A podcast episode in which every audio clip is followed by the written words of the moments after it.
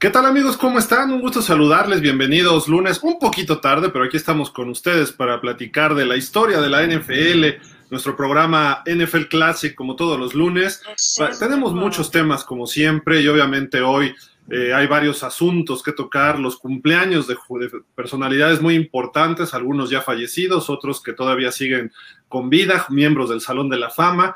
También vamos a hacer un recuento rápido de los mejores equipos que fueron campeones y después no pudieron repetir, que se esperaba más de ellos y no pudieron repetir, entre muchos otros temas. Los saludamos con muchísimo gusto, Rodolfo Vázquez, su servidor Gilardo Figueroa. Estamos en Rock Sports Radio, pausa de los dos minutos, Jefe Sports Media y también en NFL México Fans, como todos los lunes y varios programas que hacemos toda la semana. Muchísimas gracias por estar con nosotros. Rodolfo, Chacho, ¿cómo estás? Buenas tardes. Hola Gil, buenas tardes. Un saludo a todo nuestro auditorio.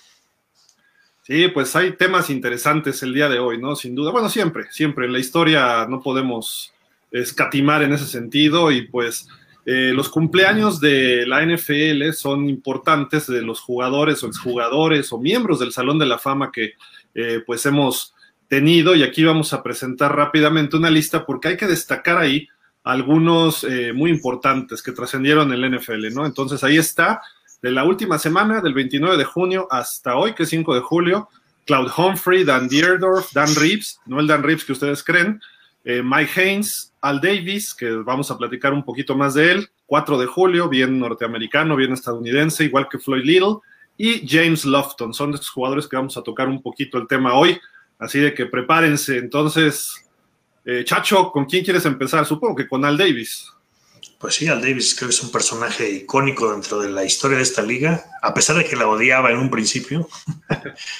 pues sí, no, era, mucho su rollo de, la, fusión que se hizo de las dos ligas no, no, era su asunto, ¿no? Pero él empezó como coach en los Raiders, incluso, eh, pues él le dio los colores a los Raiders, ¿no? Originalmente los colores eran eh, negro y, y, oro, como, como, como Navy, ¿no? Perdón, como Army como Army. Army era el, equipo que pues, Al Davis seguía un poco porque pues, estuvo también involucrado ahí y estuvo en la Armada. Entonces, al final del día, esos fueron los colores que escogió para los Raiders. Entonces, el primer año los Raiders jugaron con negro y oro y al año siguiente se cambiaron a negro y plata.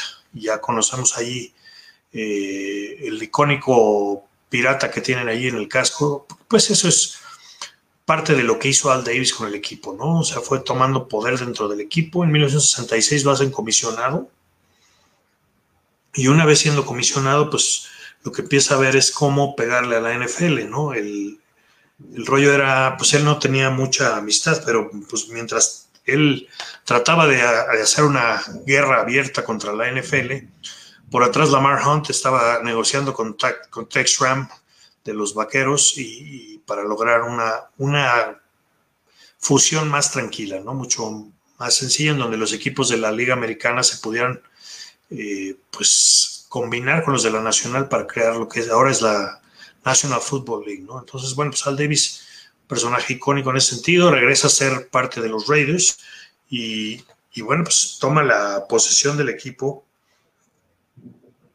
siendo eh, pues el, ejecutivo más importante del equipo, ¿no?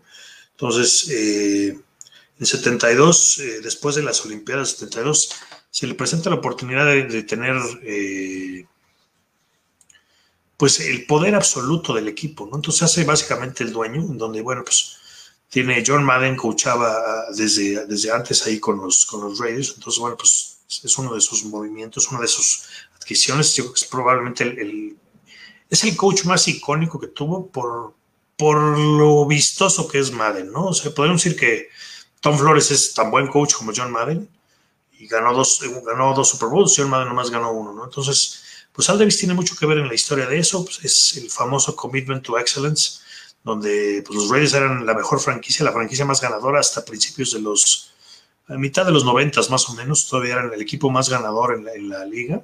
Sus batallas con Pete Russell son famosas, cómo se llevó el equipo eh, pues con, bajo demandas y, y problemas en las cortes, se lo llevó a Los Ángeles, ¿no? Y abriendo el camino, pues para que muchos equipos eventualmente hicieran lo propio. Eh, pues casualmente uno de los equipos que se movió también era el equipo que estaba en Los Ángeles en, esos, en esa época eran los Rams, ¿no? En el 96 se mueven a San Luis. Entonces, bueno, pues Al Davis eh, pues tenía una guerra cantada con, con, el comisionado Pete Russell, a pesar de que Russell decía que no, no mucho, pero, pero sí, Al Davis no lo soportó. Incluso aquí, este es el momento, eh, la fotografía esta es del Super Bowl 15 que ganan, le ganan las Águilas de Filadelfia, en donde pues la situación estaba tensa entre, en la relación entre los dos, ¿no? Había una, encima había una cosa eh, que tenía que ver con la NFL, pero pues eran los, los rehenes que estaban en Irán. Eh, entonces, bueno, pues era un Super Bowl muy... de esos que pueden ser como históricos en ese sentido, en el sentido patriotismo, no tanto como el de 2001 de las Torres Gemelas, pero, pero también había algo de eso en el aire, ¿no? Y bueno, pues entonces eh, la situación incómoda que tuvo que hacer, que tuvo que hacer Pete Russell para darle el trofeo a Al Davis, después de que todavía estando en Oakland le había avisado que se iba a mover a Los Ángeles, y sí se movieron a Los Ángeles un par de años después. Entonces, eh, pues Davis siempre fue un visionario, tenía también un poco de las ideas que eventualmente yo creo que Jerry Jones eh, tomó para sus Cowboys, ¿no? O sea, siempre quiso hacer de los Raiders eh, el equipo modelo de la liga. Y, bueno, pues tuvo muy buenos resultados, por lo menos en el campo era, era el equipo más ganador en efecto durante ese periodo, ¿no? De, de 60 a, a 95 más o menos. Entonces, bueno, pues Davis siempre fue un, revolucionario dentro de la liga, ¿no? Entonces, bueno, eh, pues el equipo logró eh, dos campeonatos ahí, eh, tres campeonatos, perdón. El primero es con, con John Madden, que tenía una selección de Alabama que había hecho Davis, precisamente el quarterback Ken Stabler, y con grandes jugadores en ese equipo, ¿no? Fred Viletnikov y, Mark Van pues muchos jugadores icónicos, ¿no? Se retira Madden y cuando se va en 81, pues firman en, perdón, en, 80, en la temporada 80, firman a Tom Flores. Tom Flores pues da la sorpresa porque llegan al Super Bowl ese año, el primer equipo comodín en llegar al Super Bowl, eh, con, pues igual con un coreback que no era el, del primer Super Bowl, ¿no? Era Jim Plunkett, que tuvo un buen año después de que había sido rechazado por varios equipos, ganador del Heisman en 70, estuvo en los Patriotas y los 49ers sin ninguna sin ningún éxito, ¿no? Entonces, pues era como que su última oportunidad. Ese año habían cambiado a Dan Pastorini por Ken Stabler a los, eh, los Oilers y los Raiders. Entonces, Stabler ahora estaba con los Oilers y Pastorini iba a ser el que iba a venir a cambiar todo, pero se lastima y entonces entra eh, pues, Stabler, ¿no? Entonces, bueno, tuvieron unos playoffs eh, pues muy buenos los Raiders ganan eh, el primer juego lo ganan en casa derrotando a los eh, a los Oilers en el juego de comodín que, antes nomás había un juego de comodín. La siguiente semana van a Cleveland donde los cardíacos Browns eran el equipo favorito en un clima muy frío pero un pase de Brian Saip a las manos de Mike Brown le da la victoria a los Raiders. La siguiente semana el equipo que todo el mundo esperaba ver en el Super los Chargers los Superchargers de, de Dan Fouts y Eric Coryell pues también hacen la campanada los Raiders yendo a jugar a San Diego y le ganan eh, el campeonato de la conferencia en casa a los Chargers, ¿no? Y bueno, para no perder la costumbre, de dos semanas después, pues eran el equipo que no era el favorito en el Super Bowl. Filadelfia era el favorito después de que venía a derrotar a Dallas en un juego de campeonato en donde Filadelfia dominó a los Cowboys. Pero pues eh, también con errores, muchos errores de Jaworski. Rod Martin intercepta tres pases ese día eh, hay un pase de, de, Plunkett a, Cliff Branch, donde pues, se van arriba, y un pase larguísimo en una pantalla de Kenny King, donde va Bob Chandler acompañándolo, ¿no? O sea, agarra el pase y son como 80 yardas y Bob Chandler va acompañándolo todo el camino y se fue solo y entonces los Raiders logran su segundo campeonato, ¿no? Y el tercero pues fue también con Tom Flores, Tom Flores que fue también un coach icónico, eh, llegando al, Super Bowl 18 eh, en Tampa, en donde pues igual no eran los favoritos, ¿no? Washington era el equipo que más puntos había anotado hasta ese, hasta ese momento en la historia de la liga, con John Riggins, con Joe Theismann, con Art Monk, con Charlie Brown, o sea, jugadores muy importantes, Dan Bunce, eh, o sea, Neil Olkowitz, o sea, jugadores muy importantes en la historia de Washington pero los Raiders igual, ese partido lo dominaron desde un principio también, ¿no? Una patada de, despeje que bloquearon al pateador Jeff Hayes de los, de los Redskins. Luego pues viene eh, ya para la segunda mitad, para no irse tan lejos, pues no sé qué estaban pensando ahí los Redskins, una pantalla de Theismann y un, y un linebacker del tercer equipo, Jack Squirek, lo intercepta y lo regresa a la zona de anotación, que lo agarran la yarda 10 de los Redskins, o sea, no sé por qué estaban arriesgando el balón ahí. Pero bueno, ese es un poco lo que, lo que hizo Al Davis como dueño, ¿no? Creo que eh, pues siempre estuvo, eh, tuvo una presencia muy fuerte dentro de la liga, ¿no? Y los, los dueños realmente volteaban a, verlo, ¿no? A pesar de que tenía problemas con algunos de los Raiders, de los dueños más conservadores, yo creo que los Raiders siempre fueron un equipo, pues que eran punta de flecha con Al Davis, ¿no? A lo mejor en los últimos años no les ha ido muy bien, siguen con esos mismos tres trofeos de Super Bowl y realmente, a, pesar de que llegaron uno en los años 2000, no les fue muy bien con Tampa, pero pues no, no han sido el equipo dominante de, la división, de la conferencia y de la liga que fueron en los eh, finales de los 70s y principios de los 80s, ¿no? Entonces, en mute, Hill. Estábamos en mute. Estábamos en mute, Un personaje icónico, Al Davis, toda su, carrera. Eh, fue desde administrativo, luego fue coach, luego fue este, gerente administrativo también de, su equipo, obviamente, luego se volvió dueño, eh, fue comisionado de la Liga Americana, eh, fue traicionado por Lamar Hunt vilmente. Este, él, él, decía y se jactaba de que sí quería la unificación con la NFL, pero que no se, como se dice, que no se bajaran los pantalones, ¿no? Y Lamar Hunt y empezó a negociar espaldas de él cuando él era el comisionado. Habló con Tex Cram, con Pete Russell y luego dijo, pues yo quiero ser el comisionado del NFL. Lo hicieron a un lado y entonces ahí empezó su guerra con Pete Russell que fue hasta los tribunales en varias ocasiones y eh, estaba interesante, ¿no? Fue como un poco la de Jerry Jones contra Paul Tagliabue, que tú decías un poco Jerry Jones que le copió, aunque Jerry Jones más tranquilo contra Tagliabue. Y pues recientemente también Jerry Jones un poco con Goodell, aunque por otras razones, ¿no? Por lo de Ezekiel Elliott y eso, pero sin duda un personajazo, una gran eh, personalidad, valga la redundancia, de lo que fue la NFL en los años 60, 70, 80 y todavía los 90 le tocó fuerte. Eh, un tipo que cuando vino a México en el American Bowl, que fue en el año 2001, que vinieron Raiders contra Cowboys al Azteca, estaba en su carrito de golf, muy tranquilo, muy, muy amable, muy accesible, pero obviamente con sus reservas ya no era el mismo de antes, ya no tenía el mismo empuje, eh, se fue dañando, deteriorando su salud el equipo actualmente lo maneja entre su viuda y su hijo Mark Davis. Eh, de hecho, la esposa es la que va a las juntas, el, hijo casi no entra, o sea, apoya a la mamá, pero no le dan chance. Pero cuando vinieron a jugar a México hace los dos, años, ya en temporada regular, el hijo fue el que firmó los contratos con eh, la Secretaría de Relaciones Exteriores, con la Secretaría de Gobernación y con la Secretaría de Comunicaciones, perdón, de Turismo para arreglar todos estos asuntos de los partidos y estuvo ahí él junto con Robert Kraft, con el comisionado Goodell.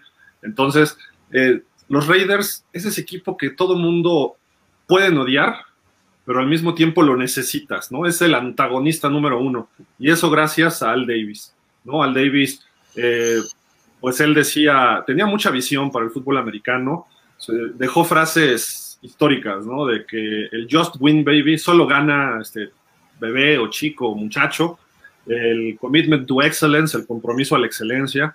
Y él decía, a mí no me gusta el estilo de Bill Walsh, no me gusta el estilo de Tom Landry, ellos toman a la ofensiva lo que es, ellos quieren, o sea, lo que te cede la defensiva, perdón, lo que te cede la defensiva. Nosotros vamos por el pase largo, la bomba, nosotros marcamos el ritmo. Así era la personalidad de Al Davis, que creo que pues en el fútbol americano pues, hay dos vertientes, ¿no? La, de Bill Walsh, que son los pasecitos cortos, etcétera, y de repente un bombazo, o la de los Steelers, ¿no? Que les gustaba correr y también de repente un bombazo. Eh, y Al Davis, ¿no? Todos sus corebacks y sus receptores estaban contratados o buscados, escauteados y preparados y coachados para tirar bombazos. Llámese Cliff Branch, antes Darryl Lamónica, el coreback, Ken Stabler, estaba Fred Belednikov, hasta el ala cerrada Dave Casper, ¿no? Participaba en los bombazos. Luego vino la época de Willie Golds, de Tim Brown todavía. Eh, pues todavía le tocó Jerry Rice, ¿no? Y en sus últimos años ahí este, con, los, Raiders, que llegan a un Super Bowl. Eh, sus corebacks y su estilo siempre era de lanzar largo. Y él no estuvo del todo a gusto cuando llega John Gruden, que llega con el sistema de la costa oeste. Y a final de cuentas, viene ese choque entre ellos ¿no? Y eh, apoya un poco más a Rich Gannon que a John Gruden. John Gruden medio se molesta y termina por romperse esa relación que estaba eh, empezando a crecer el equipo nuevamente, ¿no? Y viene un trade con Tampa y al año siguiente se encuentran en el Super Bowl, ¿no? Y viene la, la revancha de John Gruden, así como hubo varias revanchas de Mike Shanahan, ¿no? Porque Mike Shanahan fue contratado en el 88, si no mal recuerdo, por, por Al Davis, y tiene una marca de 8-8 y el equipo lo iba a levantar eh, poco a poco, pero chocaron en cuestiones de filosofía y en algunos asuntos así. Y cuando llega a Denver Mike Shanahan, los Raiders nomás no le ganaban a los Broncos. Se volvieron el conejillo de indias ahí, o sea, el patito feo de los, de los Broncos de Mike Shanahan y de John Elway. Y entonces vino el dominio de, de Shanahan, esa revancha de Shanahan y luego la de Gruden. Y fue cuando ya empezó a decaer un poco este, lo que era la imagen de los Raiders, ¿no? La imagen de Al Davis. Ese equipo, los malosos, como les, les bautizaron en México, hay que recordar a John Matusak, hay que recordar a Laila Alzado, hay que recordar a Matt Millen, a Rod Martin, Ted Hendricks, eran unos salvajes estos. Más, más atrás Otis Sinstrom, ¿no? Que era un, un tackle defensivo pelón, pelón, ¿no? Sí. Y, y, y, hasta atrás, el asesino, Jack ah, Taylor. Claro, Jack Taylor. Sí, Le, Mike Hayes, que vamos a hablar de él en un ratito. Lester Hayes, que además, todo, o sea, podemos decir tramposos a los Pats, podemos decirles tramposos también a los Saints, pero el tramposo por excelencia, y decía así Matt Miller, ¿no? Refiriéndose a los Raiders. La primera regla de ser un Raider, está permitido que hagas trampa. La segunda regla, lee la primera, ¿no? Entonces, claro. eso eran. Y Fred Belitnikov y Lester Hayes se ponían el stick ¿no? Para agarrar los balones en la, en la calceta, ¿no? Sí, completamente, ¿no? O sea, digo, y eso que dices un poco de la filosofía, pues sí, lo que pasa es que pues desfuncionó en los 70s y algo en los 80s, ¿no? Pero conforme fue evolucionando el fútbol, pues ya no podías tirar pases tan largos, ¿no? No había, no había tiempo para tirar pases tan largos. Entonces, yo creo que, eh, pues sí, sí le costó al Davis, eh, pues un par de buenos coaches ahí que pudo haber tenido durante años, ¿no? Shanahan y Gruden, ¿no? Entonces, ¿por qué? Porque Gruden pues, era completamente, venía de la ofensiva de la costa oeste, como dices, que aquí vemos la foto.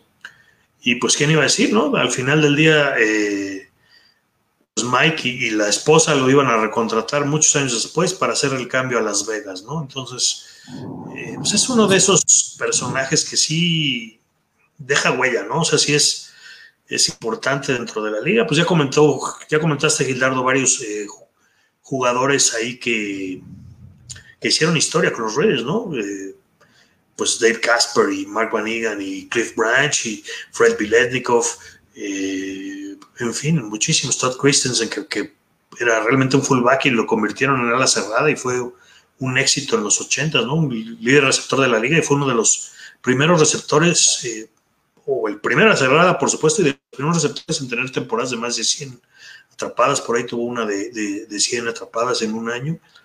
Eh, en fin, pues sí era la filosofía y eso es lo malo, los Raiders se quedaron ahí, volvieron a Oakland intentando volver a aprender y como dices Chucky, cuando lo contratan al gran Chucky Gruden, pues empiezan a subir un poco, ¿no? Y lo que pasa es que no, no, le, no le han dado continuidad al programa, ¿no? Aparentemente ahorita Chucky tiene un contrato eh, gigante, vamos a ver si es cierto que que lo, que lo dejan ahí, eh, ¿cómo se llama?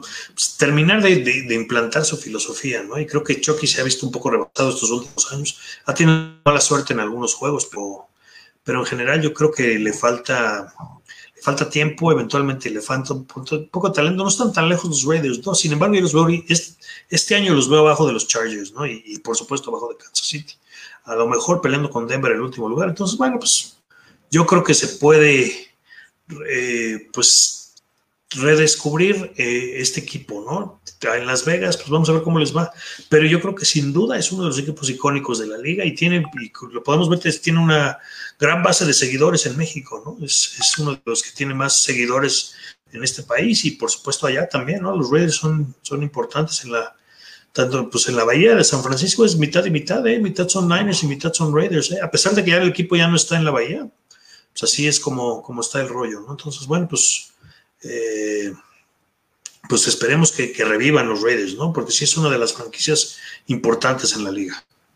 ¿Te acuerdas cuando fallece eh, Al Davis? Juegan esa semana contra los Texans y pues ganan al final en un partido ahí muy cerrado. Me parece que era Hugh Jackson, el coach este, como interino, y ganan un partido sobre los Texans al final, pero había un, un, jugador menos de los Texans o había un jugador más de los Raiders. Era una cuestión así de que no estaban todos bien formados. Y dicen, el jugador número dos, Al Davis, ahí hizo de las suyas, ¿no? Saca ese partido. Porque además siempre el equipo más castigado del NFL, el más sucio. Eh, y, y, no precisamente por holdings o offsides, no, sino por rudeza innecesaria, faltas personales.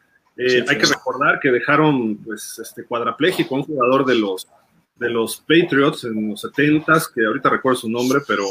Daryl Stingley. Daryl Stingley, Stingley que sí. termina falleciendo a consecuencia de, de, ese problema, ¿no? Unos 10 años después, en un juego de pretemporada, y ese jugador... Además, un juego de pretemporada, sí. Sí, y tampoco el golpe fue tan duro, hay que señalarlo. Fue algo como le pasó a Ryan Shazier, pero también en esas épocas, quién sabe qué pasaba con la medicina, a lo mejor le faltaba evolucionar un poco.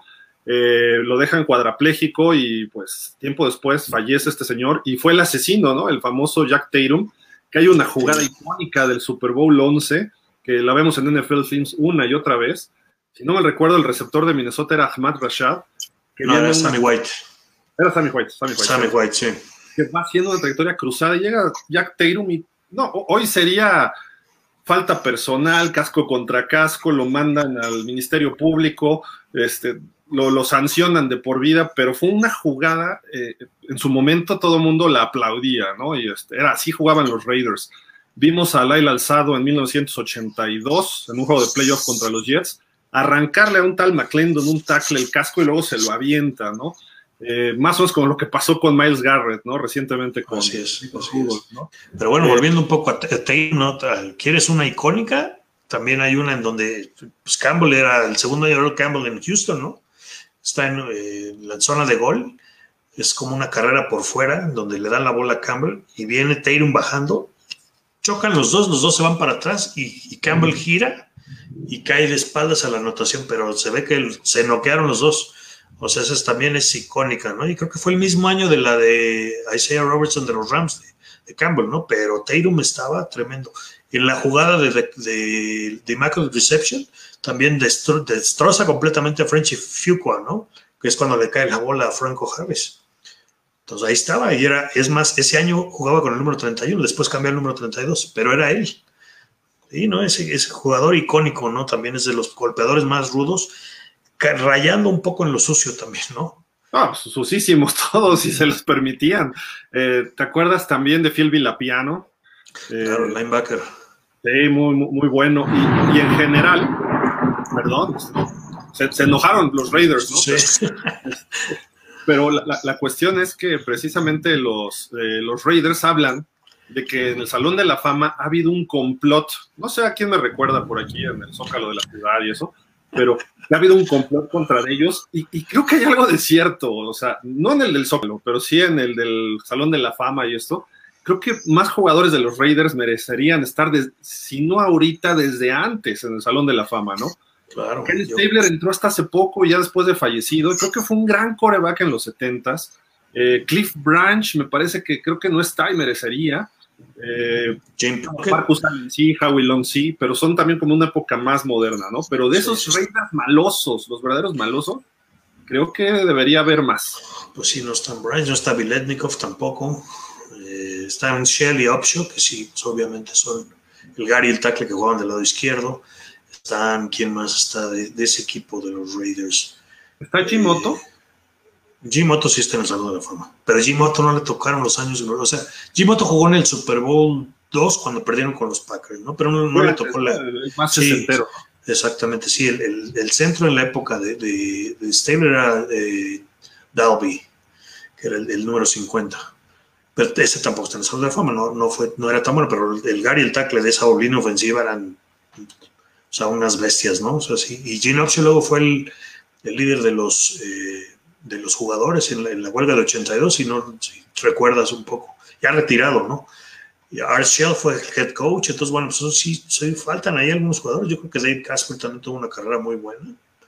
Eh, pues los corredores sí eran como más variables. Los, yo creo que sí. Me parece que estuvo en juegos importantes, en jugadas importantes para un equipo importante en la liga, ¿no? Entonces, eh, a lo mejor los números no lo avalan, pero pues tiene una jugada icónica en un juego de playoff contra los Colts en, Baltimore, que se llama Goes to the Post, o sea, el, le decían el, fantasma, y entonces corre una trayectoria de poste y agarra el pase por arriba, ¿no? Voltando hacia arriba. Entonces, una, una jugada, pues que te da una pequeña probada de lo que era Casper, ¿no? Como jugador.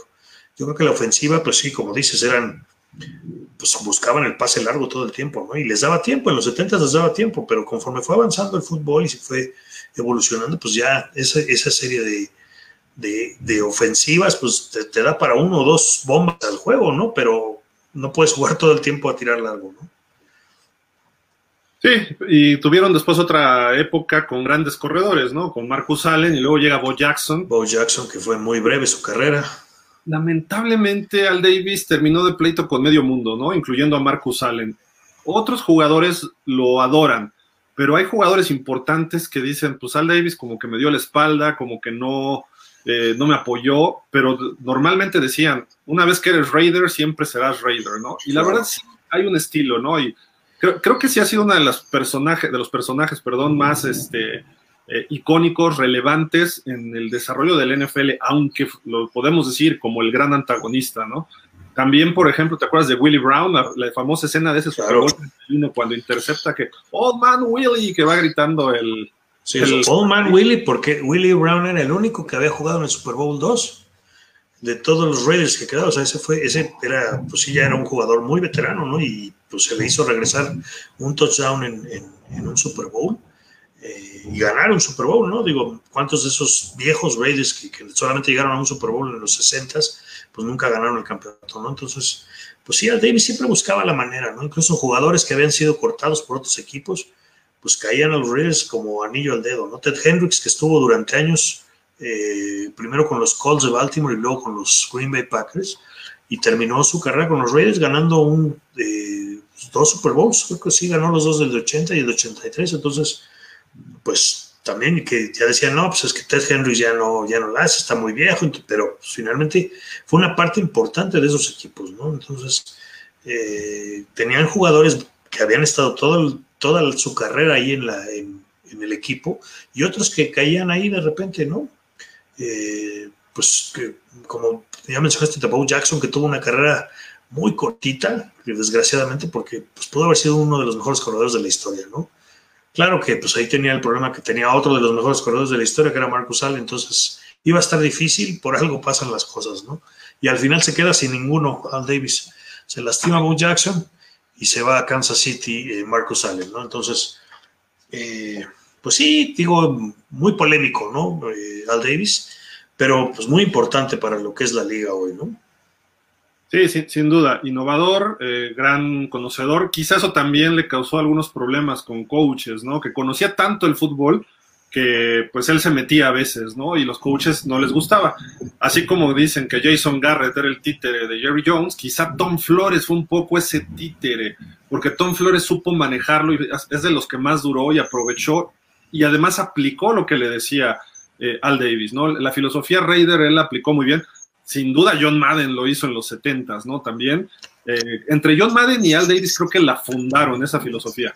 Y pero con, dio la continuidad. Exacto, pero con la diferencia de que, digo, a lo mejor sí era un poco el títere, pero Tom Flores jugó para, para Al Davis en, en los Raiders, ¿no? Él, o sea, era su coach directo, ¿no?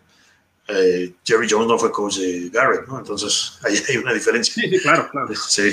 Pero creo que había más, bueno, no sé, no sé si respeto, pero a final de cuentas en los juegos Al Davis no se metía hasta la banca, ¿no? Eh, y obviamente pues Al Davis, pues sí fue coach de NFL y sí fue comisionado y todo, y Jerry Jones pues, ha sido dueño exclusivamente, jugó en colegial. Pero bueno, el estilo de, de ese personaje que quiere llamar la atención, que está siempre en presente. Los, en los encabezados periódicos. Omnipresencia se llama, que eso es lo que quieren estar todo el tiempo. Igual Jerry Jones, pues. Yo, le llamaría egocentrismo. Pues sí, un poco de eso también, ¿no? Pero bueno, ahí estaba el gran Al Davis, que lo recordamos. Su cumpleaños hubiera sido el día de ayer y pues bueno, uno de los grandes de la NFL. ¿Algo más, chacho, de Al Davis, del pomadoso? Pues no, no, el pomadoso, ok, esos apodos de los setentas en México, creo que, híjole. Pero bueno, en fin. Miguel Arroyo nos sigue reclamando que no hacemos programa de los Colts. Este, vamos a hablar de los Colts y su previo a la temporada y vamos a estar metiendo, eh, pues cuando vengan notas de ellos. Están muy callados y eso es bueno para los Colts, ¿no? Que no estén. Nosotros somos, ¿no? Y creo que si juega bien Carson Wentz, cuidado, ¿eh? La verdad. creo que lo va a hacer. Emanuel Bustamante. ¿Qué hubo, Emanuel? ¿Cómo sigues? Saludos, buenas tardes. Que sigas bien, Emanuel. Juan Salvador Romero, hola Gil, Chacho, gusto de verlos. Bueno, esa gorra que trae Chacho lastima mis retinas. no vemos el loguito que nos pusiste, pero creo que... es una sonrisa, es una risa.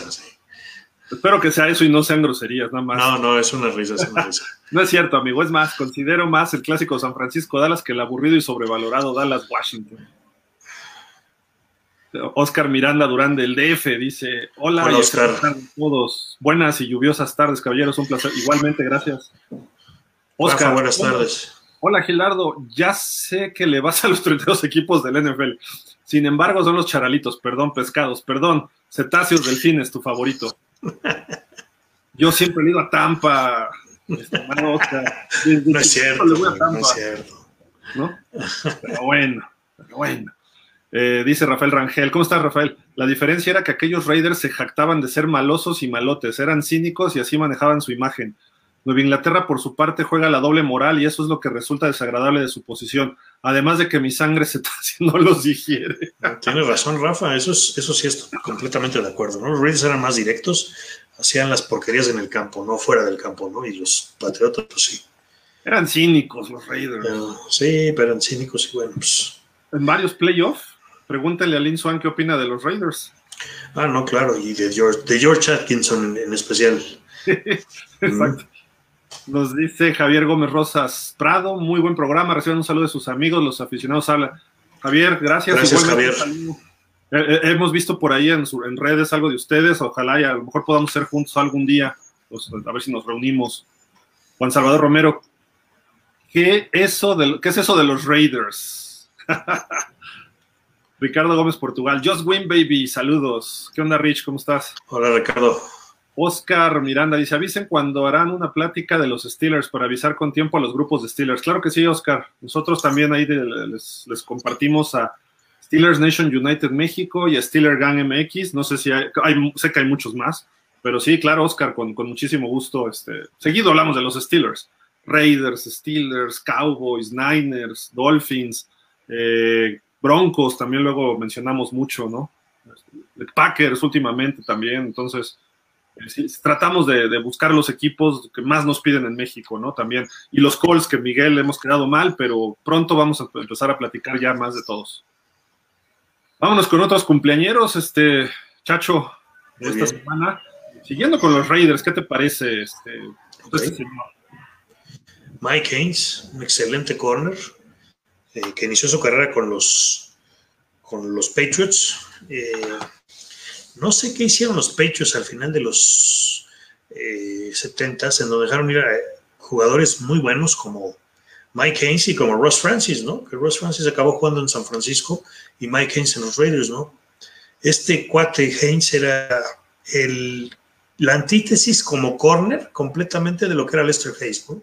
era mucho menos físico, mucho más atlético que Haynes, que Hayes, y, pues bueno, era, se complementaban muy bien. Realmente los dos corners eran excelentes para los Raiders cuando llega y ganan el Super Bowl 18 en, Tampa, ¿no? O sea, un gran, gran jugador también en los, los pechos, ¿no? En los pechos incluso es uno de los corners que está ahí en el, en el juego contra los Raiders precisamente, eh, en el que eh, un juego de división en donde los los Raiders también sacan el partido con, con en el último minuto, ¿no? Entonces, eh, pues yo creo que ahí se le quedó la espinita a Mike Haynes y acabó jugando para ellos, ¿no?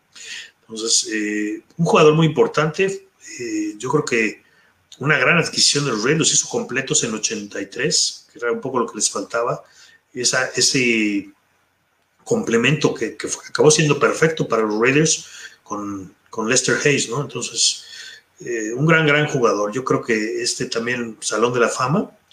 Y, bueno, pues realmente lo recordamos más porque lo vimos más con los Raiders, ¿no? Eventualmente pasaban algún partido de los, de los, de los Patriotas, pero no era tan seguido, ¿no? Entonces, incluso en esa época buena que tenían con Sam Cunningham y, y, Steve Kroger, ¿no? Pero pues nunca pudieron, nunca pasaron de, de, ser importantes.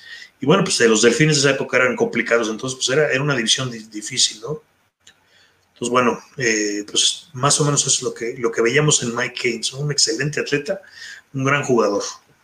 Los, los Dolphins lo recordamos un poco amargo porque el partido que Dan Marino iba a romper el récord de más pases de touchdowns en el Orange Bowl en el 84, semana 12 o 13, empieza a avanzar Miami, iban 0-0, y Marino intenta buscar a Duper, Duper se va por un lado, se atraviesa Mike Haynes y le devuelve 98 yardas el balón hasta touchdown. Después ya Marino conectó con Céfalo y rompe el famoso récord de George Blanda y Wyatt Tittle, pero eh, en ese momento Mike Haynes y después Lester Hayes también le roba otro pase por ahí a Marino y ese partido fue una de las dos derrotas en temporada regular que tuvo los Dolphins ese año. Y pues esa defensa era de miedo, ¿no? Porque Mike Haynes, aunque, aunque era un jugador muy limpio, también pegaba fuerte. Y, no, claro. Y le gustaba el contacto, pero era muy limpio, no era sucio como los, otros Raiders, ¿no? Y además era muy... No, no. y era, pues fue, fue una primera selección de, de los Pats, era el, el número 5 en la primera ronda de Arizona State pues bueno, podemos ver que sus eh, media 6'2, ¿no? O sea que es un 86, entonces, eh, pues eso te da mucho, mucho rango como corner, ¿no? O sea, es, más fácil cubrir receptores si tienes esa altura, ¿no? Eh, fue All Pro nueve veces, lo cual fue Pro Bowl, perdón, nueve veces, campeón de Super Bowl en el 18, seis veces All Pro segundo equipo, dos veces All Pro primer equipo, o sea, es un jugador eh, pues que es indiscutible. Fue el, novato del año en 1976 con los Patriotas. O sea, no es cualquier cosa y está por supuesto en el equipo de, los 100 años de la liga, ¿no? O sea, sí es uno de los grandes corners que ha habido en la NFL, ¿no?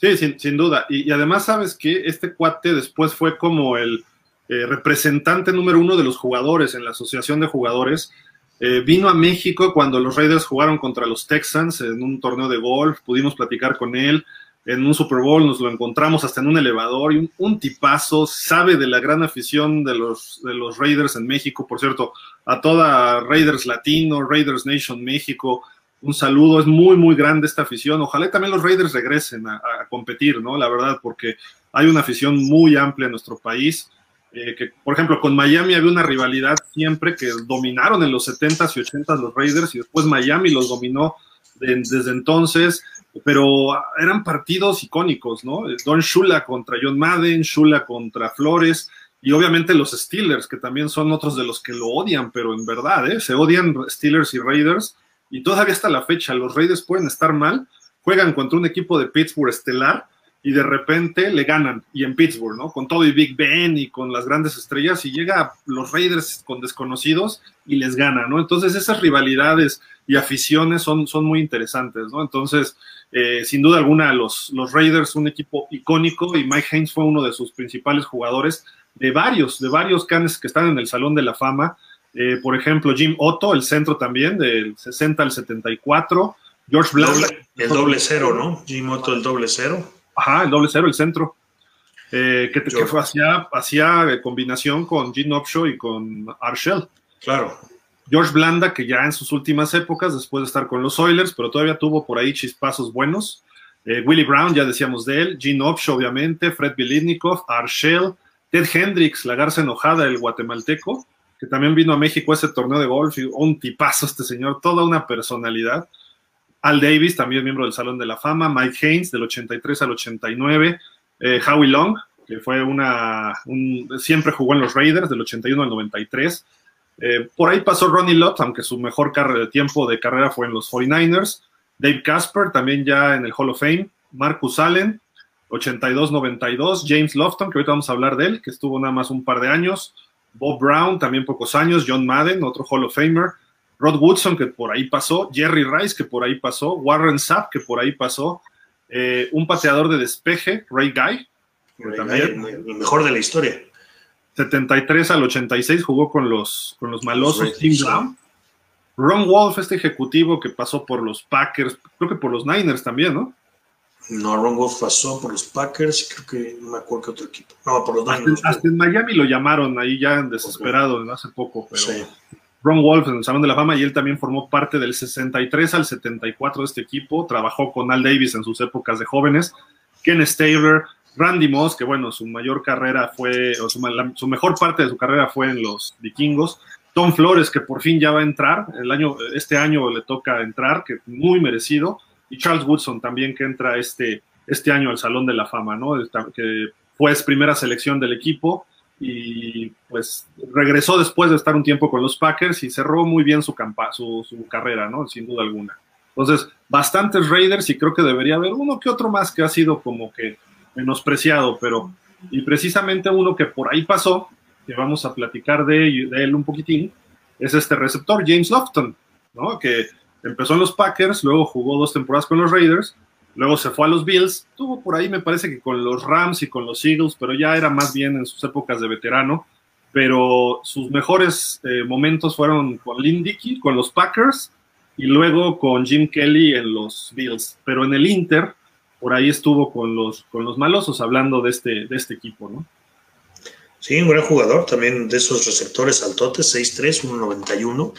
Eh, pues fue también seleccionado de Stanford, fue en la primera ronda, fue el sexto pick global de la NFL.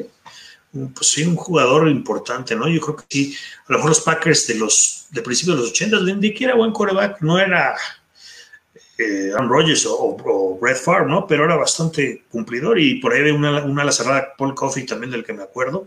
Eventualmente ahí cayó también John Jefferson, ¿no? Entonces tenían muy buen eh, eh, pues cuerpo de receptores y, cerrados, ¿no? Ahí en, en, los Packers, ¿no? pero bueno, pues nunca, nunca se les ahí, no era, no era un equipo realmente que pintara. Me acuerdo un juego de lunes en la noche en donde jugaron con Washington y anotaron también 51-45, quedaron así, donde pues, obviamente pierden los Packers, pero era un juego también de esos donde parece que no había defensiva, ¿no? Pero bueno, pues luego viene el cambio de los Raiders, en donde está en una época en la que pues realmente no, no había malos jugadores, está ahí de 87 a, y 88, entonces pues incluso le toca el primer año de Bo Jackson en, eh, completo, que bueno, jugó completo la mitad porque Bo Jackson se reportaba, pero pues era un equipo bastante bueno ese de los Raiders.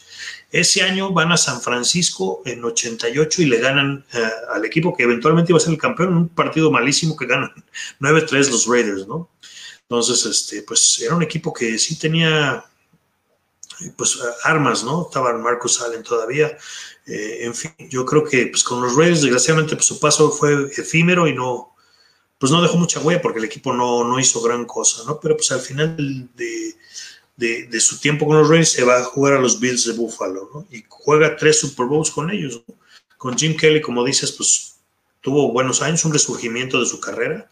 Yo creo que eh, pues sí aprovecharon. Eh, ese equipo de Kelly traía el sistema que Kelly se había traído de la USFL, que era el, run and shoot, en donde, pues básicamente cuando empezaron a hacer eh, pues buenos los Bills que empezaron a llegar a Super Bowls fue porque realmente copiaron el sistema que traía Sam White eh, que en el 88 de el no huddle, ¿no? O sea, sacaban la jugada, corrían la jugada y luego luego estaban ya en la línea mandando otra jugada, ¿no? Entonces eso es agotador para cualquier defensiva, ¿no? Y a los, y a los Bills les funcionó muy bien, ¿no? Desgraciadamente, pues no pudo ver coronada su carrera con, con un anillo de Super Bowl, como dices, pasó todavía efímeramente por los Rams y por Filadelfia, y francamente yo no me acuerdo de eso, pero, pero bueno, ahí acabó la carrera. Y ahora es, es, es comentarista de, de, la CBS en Estados Unidos, bastante bueno, uno de los buenos comentaristas de color de CBS. No es el, no es el principal, no es el número, no está en el equipo número uno, pero es bastante bueno, ¿no? O sea, como, como buen exjugador, muy, muy mesurado y muy pues muy conocedor de lo que, de lo que es el deporte, ¿no? Sí, fíjate, yo lo, yo lo recuerdo eh, en algún momento con, en el Super Bowl 25 contra los eh, gigantes, de Nueva York. Viene por ahí un bombazo de Jim Kelly y él como que lo desvía y se lo gana al defensivo y era cuando el equipo de los Bills empezó a dominar el segundo tiempo. Sí. Por ese gol de campo perdieron, ¿eh? pero la verdad merecía ganar también el equipo de los Bills. Hicieron todo, fue un juego casi perfecto de su lado, salvó ese gol de campo y creo que James Lofton sí es de los jugadores que dices, híjole, ojalá y se hubiera puesto un anillo de Super Bowl, ¿no? Pues sí, y, es, y ese fue el que estuvieron más cerca de ganar, ¿no? Los Bills.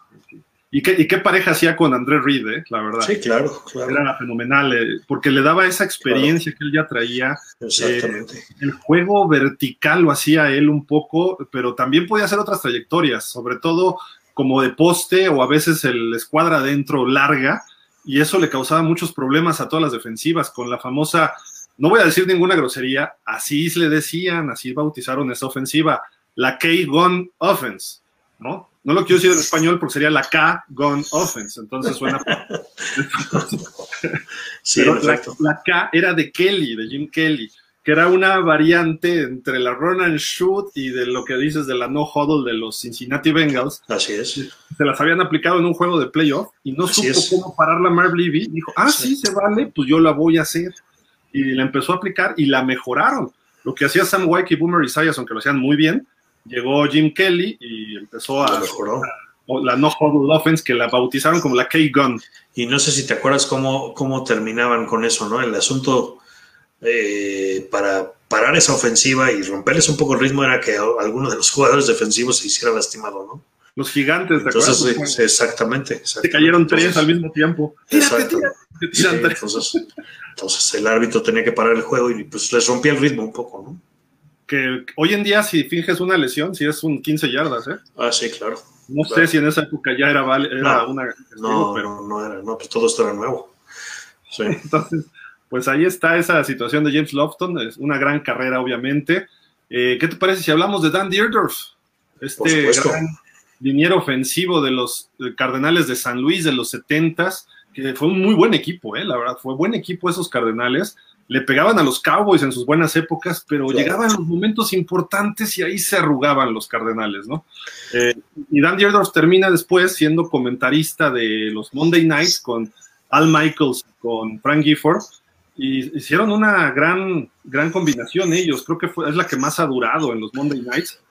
Y yo recuerdo por ahí después que entró Boomer Esiason, y por ahí tuvieron una discusión al aire fuerte, y después Dan Dierdorf como que desaparece del Monday Night, ¿no? Porque Boomer Esiason estaba como metiéndose un poco con Dan Dierdorf, le pone el alto, y también ya Dan Dierdorf ya llevaba muchos años, ¿no? Pero fue, fue, fue, no recuerdo el año, pero de repente así como que le dijo, a ver muchachito, aquí las cosas no son así, a grandes rasgos, ¿no? Y el Boomer pues todavía estaba empezando su carrera como comentarista, ¿no? Pero bueno, eso es a, a pie de página, ¿no? Pero como jugador fue, fue tremendo, ¿no? Y la pareja que tú decías con Conrad Dobler, este Chacho, era fenomenal. Claro, Conrad Dobler ha sido uno de los guards más cochinos en la historia de la liga. Eh, pero bueno, Dierdorf era el que ahí, o sea, este sí fue un jugador bueno, ¿no? O sea, realmente muy técnico, muy, muy bueno, seleccionado de la Universidad de Michigan en la segunda ronda. Eh, fue seis veces Pro Bowl, cinco veces, cinco veces eh, All Pro de primer equipo y una vez de segundo. Es, está, por supuesto, en el equipo de, lo- de, de, los 70 de la NFL. Y bueno, pues como dices, ¿no? Era parte de un equipo importante a principios de los 70 donde era Don Coriel, era el coach de los, de los Cardenales, que, traía el mismo sistema, en donde, pues, que, que, después Dan Faust desarrollaría, pero aquí el coreback era Jim Hart, ¿no? Jim Hart, que también jugó muchísimos años, y, y, pues tenían muy buenos jugadores ahí en, en, en los Cardenales, y en efecto, eventualmente, para los fans de los Cowboys, pues voy a decir un nombre que no les va a caer muy en gracia, pero Jackie Smith fue un gran, un cerrada para, lo, para los Cardenales, ¿no? Eh, de esos jugadores que realmente, eh, pues desgraciadamente, su carrera se, enfoca en una sola jugada, en un Super Bowl, en un equipo que pues ni fue el de, su, de toda la vida, ¿no? Entonces, yo creo que eh, habría que ver el, rollo. Jackie Smith pues, jugó cerca de 18 años, ¿no? En ese equipo y hizo cosas increíbles, incluso eh, eh, ahí sí cachaba. Entonces, eh, pues ganaron divisiones los, los, Cardenales, ¿no? Eventualmente perdían con los Vikings en los playoffs, pero, pero ese, ese fue un gran equipo de los, de los, de los Cardinals, ¿no? Estaban en San Luis todavía, jugaban en el mismo estadio, en el Bush Stadium, donde jugaban los, los Cardenales de, de béisbol, ¿no? Entonces, pues ahí estaban los dos Cardenales en la misma ciudad, que era, así es como crecimos nosotros, los Cardenales todos eran de San Luis, nada que de Arizona ni no sé qué. Claro que este equipo originalmente de los Cardenales era de Chicago, ¿no? Pero pues por alguna razón cayeron en San Luis y bueno, pues ahí estaban los dos equipos. Pero Dierdorf fue uno de los grandes, grandes jugadores de, del equipo en, San Luis y su nombre está, sin mal no recuerdo, está retirado y ahí está, por lo menos está en el Salón de la Fama del equipo en, Arizona, ¿no? Es, es uno de los eh, jugadores importantes de la historia de la franquicia. Pues, tuvo una carrera eh, pues bastante larga, jugó 12 años para un tackle ofensivo, creo que no, está, no está nada mal. Y bueno, cuando se hizo comentarista, yo creo que ese equipo que mencionabas, el, del Monday Night Football ahí en ABC, pues ese es el mejor que ha habido en el Monday Night, ¿no? Yo creo que se complementaban muy bien Gifford, eh, Al Michaels y, Dan Deal, ¿no? yo creo que pues esos eran los mejores, porque recordando estaban todavía la pareja anterior eran Sims, la primera pareja, el, tercio anterior eran Howard Cosell, eh, Don Meredith y O.J. Simpson, ¿no? Pero creo que estos tres, eh, Cosell era demasiado, tenía una personalidad demasiado fuerte, ¿no? Para, y Dan, y, Dan Meredith, pues nomás se reía de él, ¿no? Era la pachanga. Era la, era la, pachanga, pero estos tres eran como que muy serios, ¿no? Incluso ya estaba por ahí Frank Gifford, ¿no? Que siempre fue, como jugador, era muy bueno, jugador de los gigantes, pero, eh, pero era el, serio, ¿no? Era como que el que ponía orden en esos tres. Y cuando llegan estos dos yo creo que se complementaban bien y no es que fueran serios siempre todos, o sea, cotorreaban también, pero no, era como que mucho más estudiado el asunto, ¿no? Yo y por ahí, eh, cuando termina su carrera ahí en ABC, termina en CBS, también comentando como comentarista de color en los partidos de, de la CBS, y ahorita se lo llevaron a la Universidad de Michigan, que es su alma mater, donde jugó, y es el comentarista de color de, la radio de los partidos de los Wolverines de Michigan en, eh, pues en el otoño, ¿no? Entonces, pues bueno, realmente regresó a sus raíces de Düsseldorf. Sí, buen jugador sin duda alguna. Y pues también en, esas, en ese crew del Monday Night empezaron a incluir, si no mal recuerdo, a Leslie Visser, la primera reportera de campo mujer. Y después incluyeron a Melissa Stark, que ahora está en la NFL Network. Y empezaron a hacer cosas interesantes. Y Dan Dierber fue parte de eso, ¿no? Cuando se consolida el Monday Night Football con, con este, esta tercio de comentaristas, así como su carrera fue buena, lamentablemente los Cardenales no dieron el ancho. Si hubieran mejorado, hubieran llegado a un Super Bowl, quizá un juego de campeonato, a lo mejor estaríamos hablando de otra cuestión, ¿no? Pero si Dan Deirdre hubiera jugado, vamos a ponerle en Minnesota, en los Rams, en los Oilers de finales de los 70, en un equipo un poco más popular, quizá lo tendríamos más en la mente como jugador, ¿no? Pero los Cardenales estaban medio apagadones, ¿no? Entonces eso fue la, aunque tuvieron buenos años, ¿no? Fue su época buena, ¿eh? Yo creo que fue su época como de oro, ¿no? Porque sí era un equipo, digo, en una división, en una división este de la Nacional, donde había cinco equipos, ¿eh?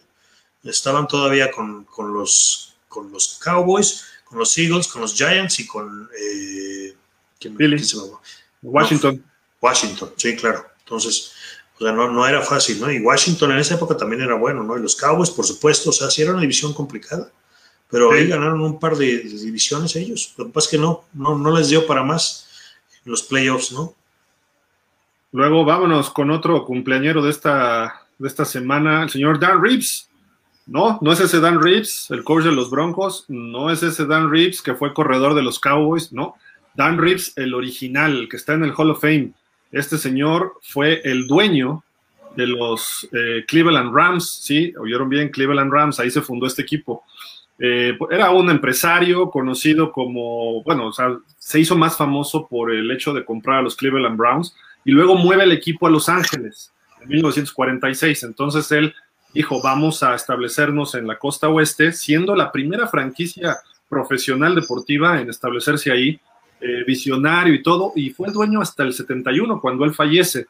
Eh, pues él es originario de, del área de Nueva York, su familia pues venían de eh, inmigrantes irlandeses eh, y pues ahí empieza él a hacer eh, negocios. Él estudió en la Universidad de Georgetown en, Washington y pues ahí empezó a hacer sus, sus negocios, ¿no? La familia es conocida por las famosas tiendas estas que hay, hay muchas en, en, Canadá, las Safeway Stores, y pues bueno, él empezó a hacer ahí su, su dinero, ¿no? Y compra la franquicia en 1941 en 135 mil dólares creo que eso gana Patrick Mahomes en un cuarto de un juego, ¿no? Ahora, pero bueno. Sí, claro.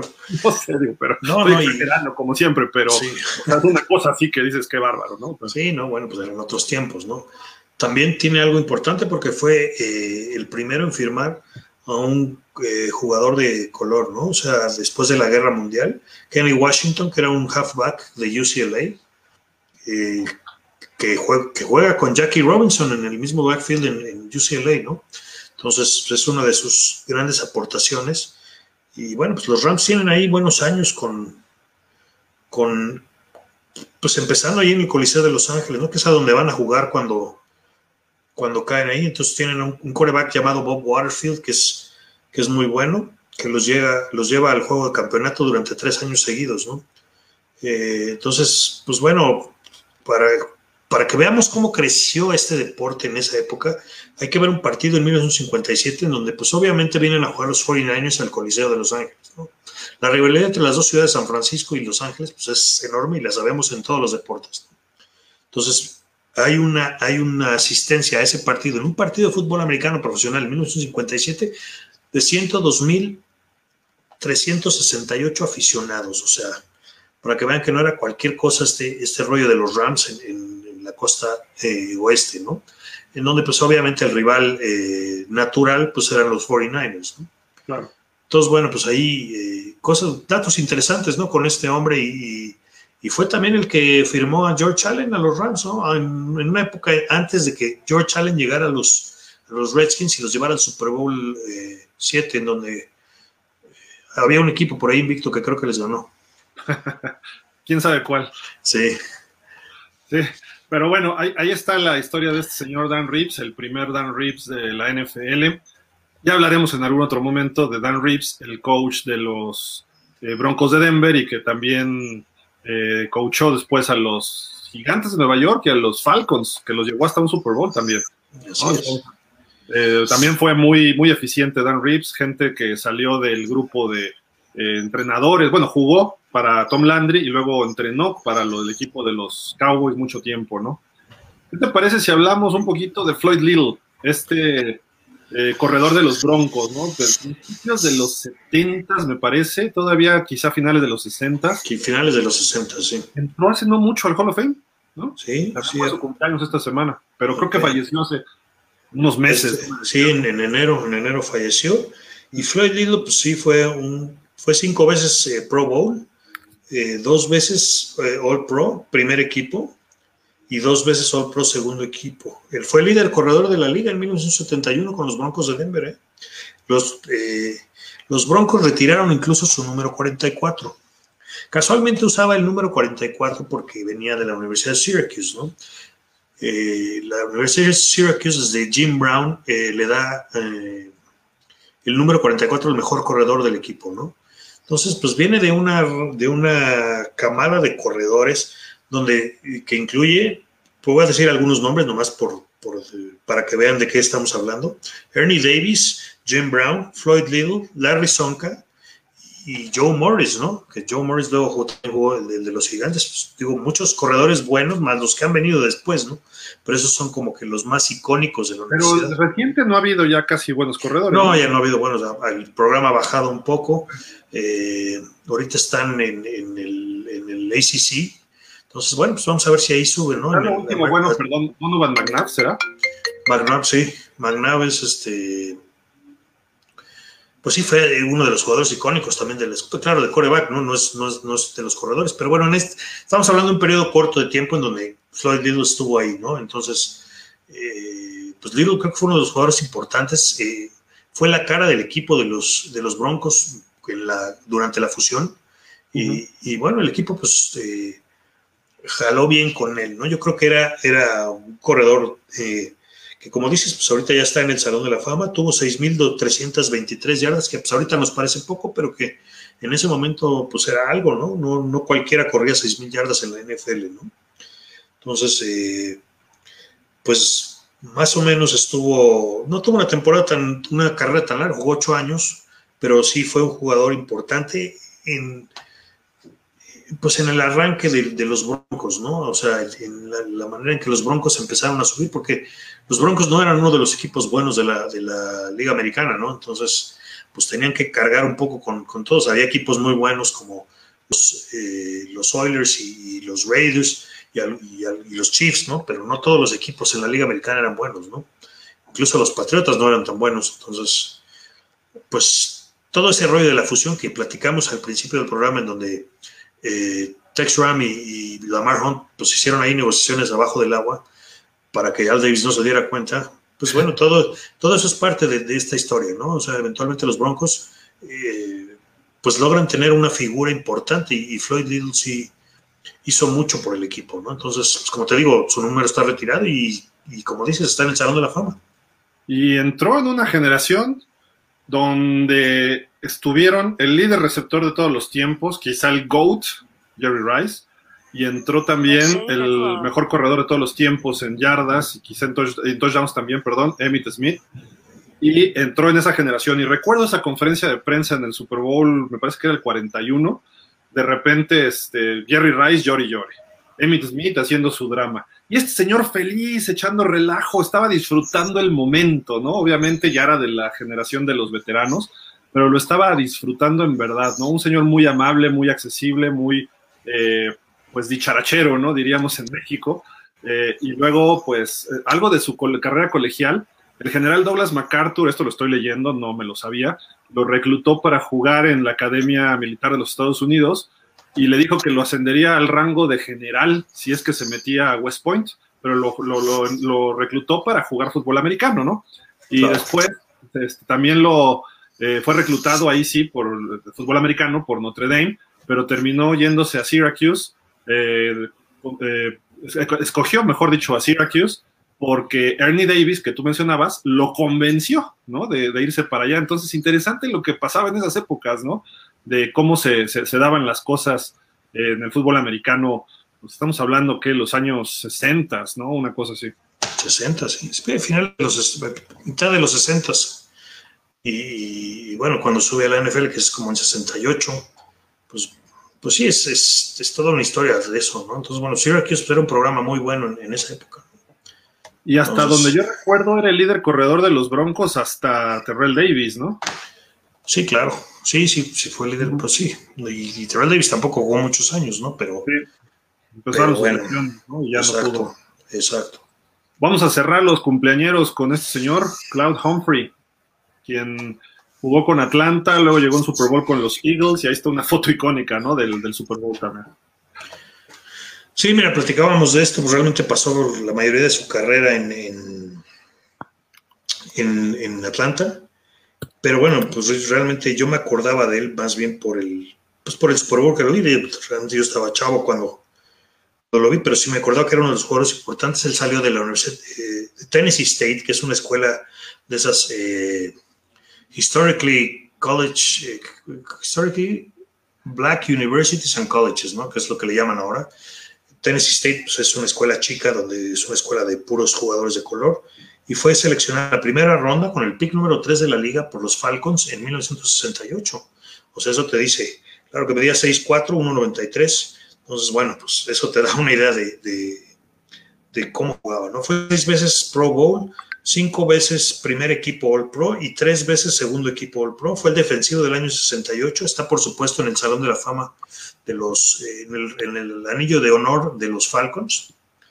Y, bueno, era, fue All American en una escuela chiquita en 1967, ¿no? O sea, eso te dice realmente qué hizo. Bueno, pues eh, ese año fue, el año de 1980 fue un año importante para él, eh, ya que eh, pues llegaron al Super Bowl con, Filadelfia, ¿no? Lo que nunca pudo hacer con Atlanta.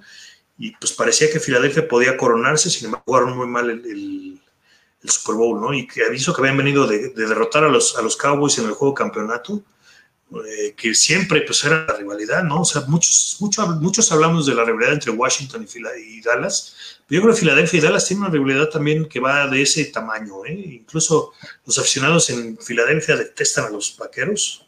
Entonces, bueno, pues ahí sí, los, los, en Texas les da lo mismo, ¿no? Los, los son como más apagadones los Cowboys, pero la, la gente en Filadelfia detesta a los Cowboys, ¿no? Entonces, incluso por ahí hay en el juego divisional antes del, juego campeonato en donde le Dallas, we want Dallas, y no, se le hace, ¿no? Eventualmente, Dallas, we're coming for you. y, los ganaron ahí bien y bonito, ¿eh? En el, Sí, exacto. 27, 27. Y la verdad es que les perdonaron la vida a los Cowboys. Entonces, eh, pues sí, es uno de esos juegos eh, icónicos para la historia de las Águilas de Philadelphia. Y Claude Humphrey era parte importante de ese equipo, ¿no? Entonces. Con Dick Vermeil. Con Dick Vermeil, exactamente, que Dick Vermeil se acabó retirando después, unos años después, con, con problemas de, de, pues de estrés, ¿no? O sea, se estresaba demasiado en el, en el juego y, Lloraba demasiado. Lloraba, sí, eso sí. Pero yo creo que llorar le hacía bien, pero bueno. Oye, y este, con, Ron habla mal de México, Jaworski. También ah, Bernie ¿eh? habló medio mal del agua de México. Eh, estaba Bill Berge en esos Eagles. Bill Berge. Harold Carmichael, Wilber Montgomery. Eh, ¿Quién más? Así, Herman Edwards. Herman Edwards estaba ahí también. Herman Edwards, que fue el que recuperó el balón en, en Miracle in the Meadowlands, ¿no? Cuando fomblea a Scott Brunner, ¿era Scott, Brunner? No, era Pizarrik, Joe Pizarrik. Joe, Joe sí. Y que no supo si encarce, si darle el balón a Sonka, Sonka se dejó ir y toma. Claro, claro, pues bueno. Por eso se regresó a, Miami y Sonka. Ya no lo querían en los gigantes. Terminó su carrera. culpa, pero vamos a decir que fue Pizarrik. Sí, desde luego. Tú fuiste corredor, tú sabes que si el coreback lo entrega mal, es culpa de él. Sí, si no lo mete en la caja, no, es culpa del coreback. Ahí sí. Pero de todas maneras, ¿para qué andaban corriendo? Era con hincarse ya para acabar, ¿no? Pero bueno. Sí, claro. Pero bueno, esas águilas, donde también jugó este Vince Papale, ¿no? El, ah, claro. El de la película de No Walber de Disney. Así Muy es. recomendable, por cierto, esa película. Que vino a México hace, ¿qué habrá sido? En el 2015 a una expo de fútbol americano, estuvo por ahí dando pláticas y todo. Un, buen tipo, Vince Papale, la verdad. Pero bueno, esas águilas de Filadelfia. Y pues vamos a leer unos comentarios, Chacho, y vamos a darle velocidad con el siguiente tema, déjame ver. Eh, Oscar Miranda, ah, ok, de los grupos de Steelers, ya habíamos visto. Oscar Miranda dice, guaca, la mencionaste en Naqueros, voy a ir a vomitar. Oscar Miranda, es que comentaste, Gilardo, es la pura neta. Y cuando me arde, pierden así los Steelers. Y la verdad, los Steelers son hijos de los Raiders. Ah, ya, ok. Sí, lo que dijiste hace rato de los Raiders, ¿no? Sí, pues es que juegan los Raiders su mejor partido del año cuando se enfrentan a Pittsburgh. Pueden estar con dos ganados, pero uno de esos ganados es a Pittsburgh. ¿Por qué? No sé. Pero se dan. Y así pasa en muchos otros equipos, ¿no? Pero bueno. Eh, pues vámonos al siguiente tema, Chacho, para darle un poco de velocidad. Los 10 grandes equipos campeones de Super Bowl, que todo mundo creíamos que pudieran haber hecho una dinastía, y pues no, se quedaron con un campeonato, y no me refiero a equipos que han ganado más, Super Bowls después, sino me refiero a un grupo de jugadores, ¿no? Coach, más o menos, ¿no? Eh, pues empezamos, ¿qué te parece? Con el número 10, y este es el más reciente. ¿Qué nos puedes platicar de Filadelfia, que ganó el Super Bowl 53 a los Pats, que creo que toda la NFL lo aplaudió ese Super Bowl con el Philly Special aquí anotando Nick Foles? Y luego, ¿qué le pasó a los, a los Eagles?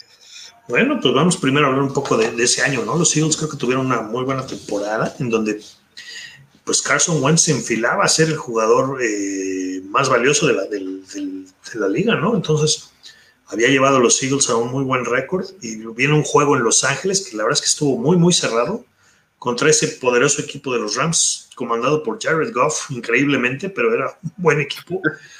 Y, este, y pues se lastima, ¿no? En una carrera en donde además ni siquiera está plantado, ¿no? Eso es lo, simpático. Le pegan en el aire y la rodilla se le hace como de gelatina y pues queda fuera todo el año, ¿no? Entonces, pues aquí viene el, el pitcher cerrador, ¿no? Por llamarlo de una manera. Nick Foles, que ya había estado en Kansas City después de estar muchos años antes en Filadelfia.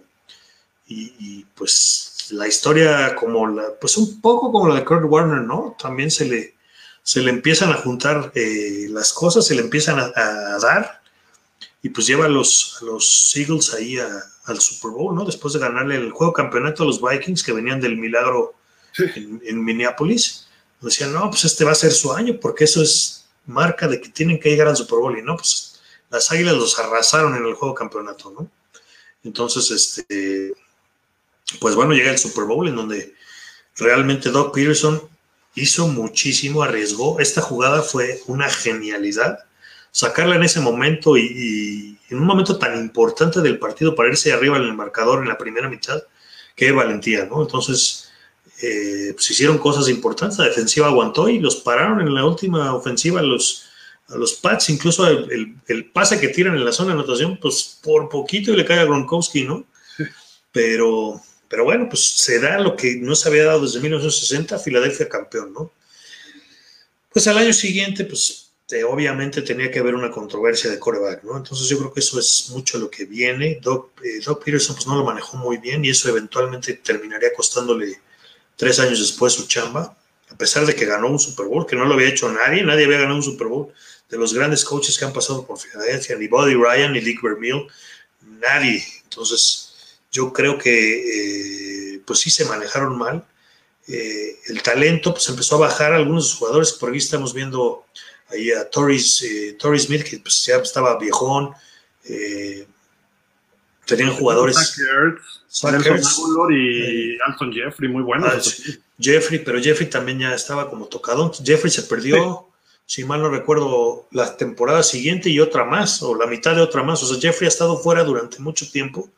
Entonces, eh, pues sí, o sea, se dieron las cosas en el momento que se tenían que dar, ¿no? Yo creo que Filadelfia, eh, pues está ahorita en reconstrucción plena, que no puede ser así un equipo después de tres años de ganar por no puede estar en reconstrucción absoluta, ¿no? Pero bueno, pues eso fue lo que pasó en Filadelfia. Pero se les dio en ese momento y yo creo que no lo cambiarían por nada, ¿no? De acuerdo. No, bueno, y ese equipo, muchas lesiones, ¿no? Empezando con la de Wentz y varias de Wentz.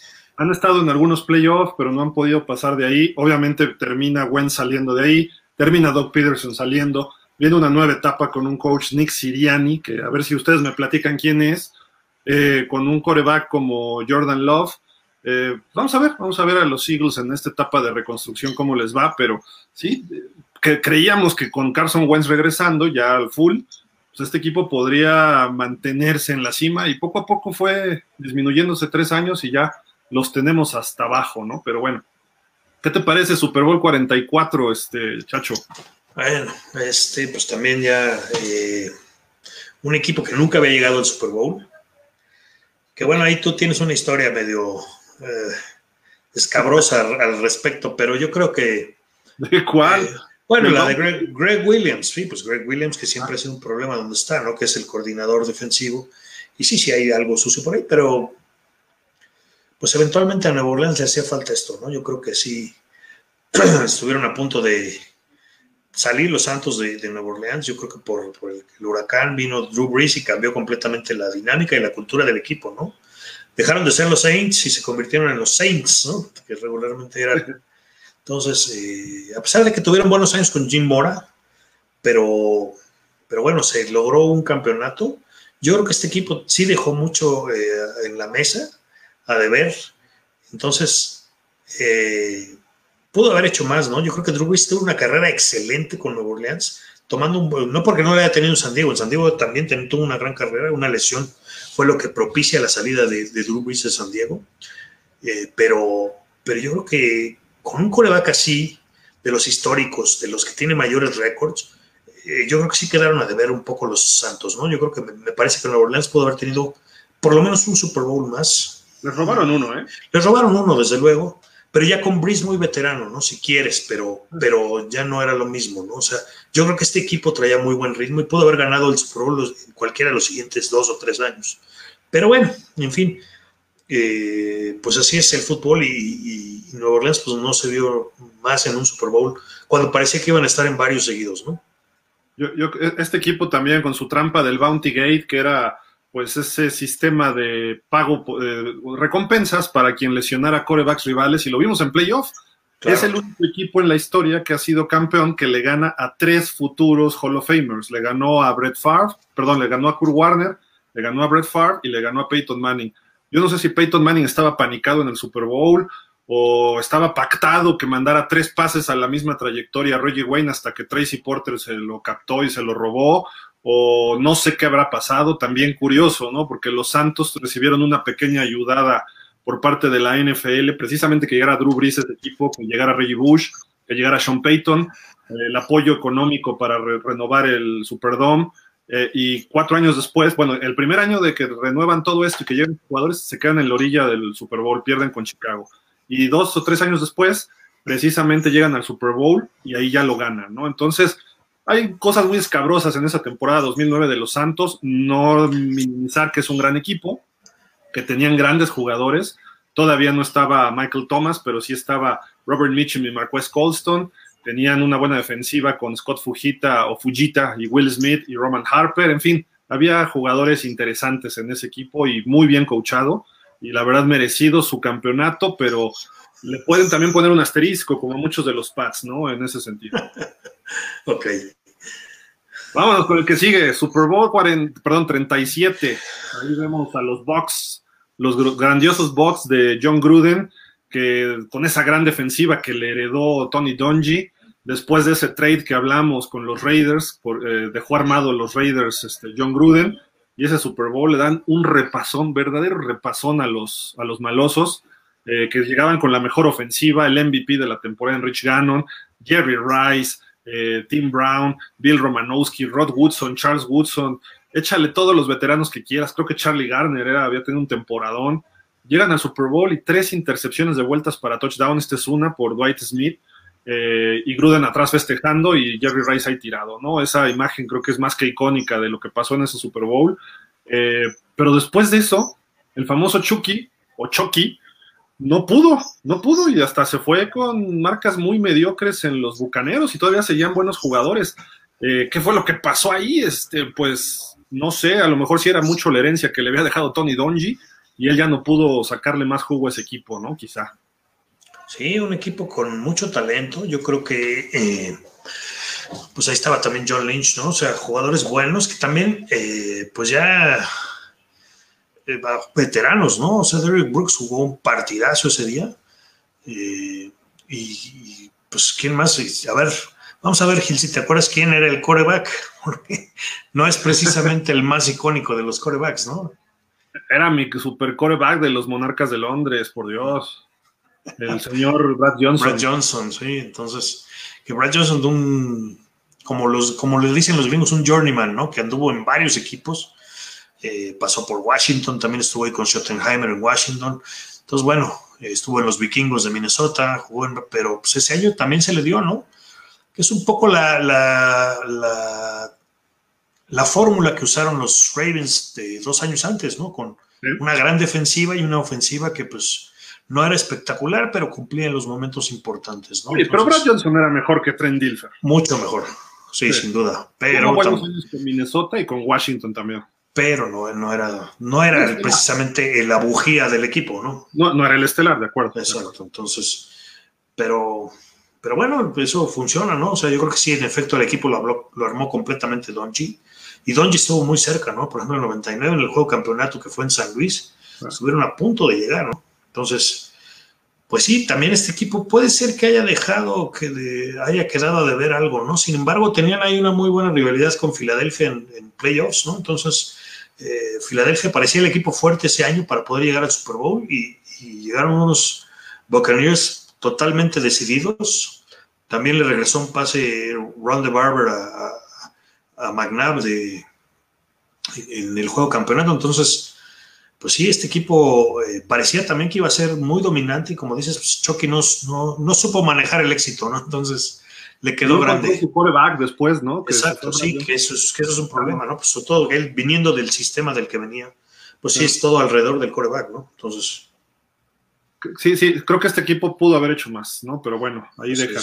Otro, los Colts de Peyton Manning. Tardó en ganar un Super Bowl hasta que logra ese Super Bowl 41, que empiezan perdiendo con los Osos de Chicago y tenían problemas todavía hasta el segundo cuarto, un aguacero en Miami, termina dándole la vuelta a Peyton Manning y ya controlaron la segunda mitad corriendo, muchos fumbles, un juego sucio por la lluvia, que al grado que pues hasta el señor Goodell se enojó y le dijo al dueño de los Dolphins, no va a haber Super Bowls aquí si no pones un techo al estadio, ¿no? Y entonces el dueño de los Dolphins dijo, pues le ponemos techo al estadio. Y ya hubo hace dos años un Super Bowl ahí, el de Kansas contra San Francisco. Pero bueno, Peyton Manning finalmente encuentra ese campeonato con los Colts, que se habían quedado en la orilla ante los Pats varias veces. Le logra ganar en el juego de campeonato y se encuentra Chicago, que pues Rex Grossman, pues es Rex Grossman, ¿no? Entonces, este, no, no, no se esperaba mucho en ese sentido y pues termina los Colts, un muy buen equipo. Eh, sabíamos que iban a ganar los Colts, aunque se esperaba un poco más amplio incluso, ¿no? Y ganaron 29-17 ese Super Bowl la lluvia creo que sí cambió un poco. Después regresan al Super Bowl tres años después, el que decíamos contra los Santos. Ahora, este equipo de los Colts ya lo tenía coachado Tony Donji, que armó a los Bucaneros y luego él llega y ya tenía, a, este equipo lo había armado Jim Mora. Entonces, como que se repitió la historia un poquito, ¿no? Unos tres, cuatro años después, ¿no? Cuatro años después. Y había tenido varios años de sufrimiento los Colts, porque una temporada iban 14-0 y esa semana aparece muerto uno de los hijos de Tony Donji, se especuló mucho que estaba involucrado con apuestas y tenían que ver con que si llegaban invictos o no los Colts, etcétera. Hubo mucha polémica y hasta dos años después logran este campeonato de Super Bowl. Después llegan al Super Bowl y lo pierden en el 44 contra los Santos y ya no volvieron a regresar, a pesar de Peyton Manning, Reggie Wayne, Frank Clark, Records, etcétera, hasta que pues deciden irse, deciden dejarlo ir porque pues ya estaba un poco lesionado Manning, termina llegando otros dos Super Bowls con los Broncos, pero esta esencia con Jeff Saturday, eh, ¿cómo se llama este hombre? El 98 Robert Mattis, eh, eh, ahí está este Rhodes, este corredor, este, ¿cómo se llamaba el safety? Que era muy bueno, este, ay, Chris Sanders. Chris Sanders, sí. Bob, Sanders. Bob, Sanders, sí. era un equipo que tenía bastante, y Keito June, que era un linebacker, Gary Brackett, Solo estoy recordando ahorita, así al, al, aventón, ¿no? Pero era un equipo muy sólido y bien coachado. Eh, Tony Donji sale al poco tiempo de en el Super Bowl y termina Jim Caldwell llevándolos al siguiente, pero la esencia era la misma y no pudieron ese Super Bowl contra los Santos. Y ya después no regresaron. Entonces, una pena, una pena por estos Colts.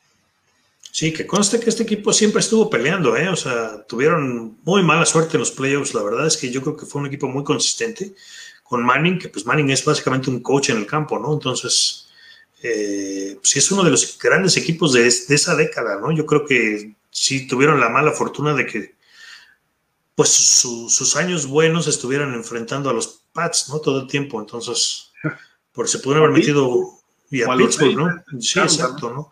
Exacto, ¿no? Pero, pero eventualmente ahí eh, pues pudieron haber hecho más, ¿no? Sí, sí, esa, esa de Pittsburgh de Ben es increíble, ¿no?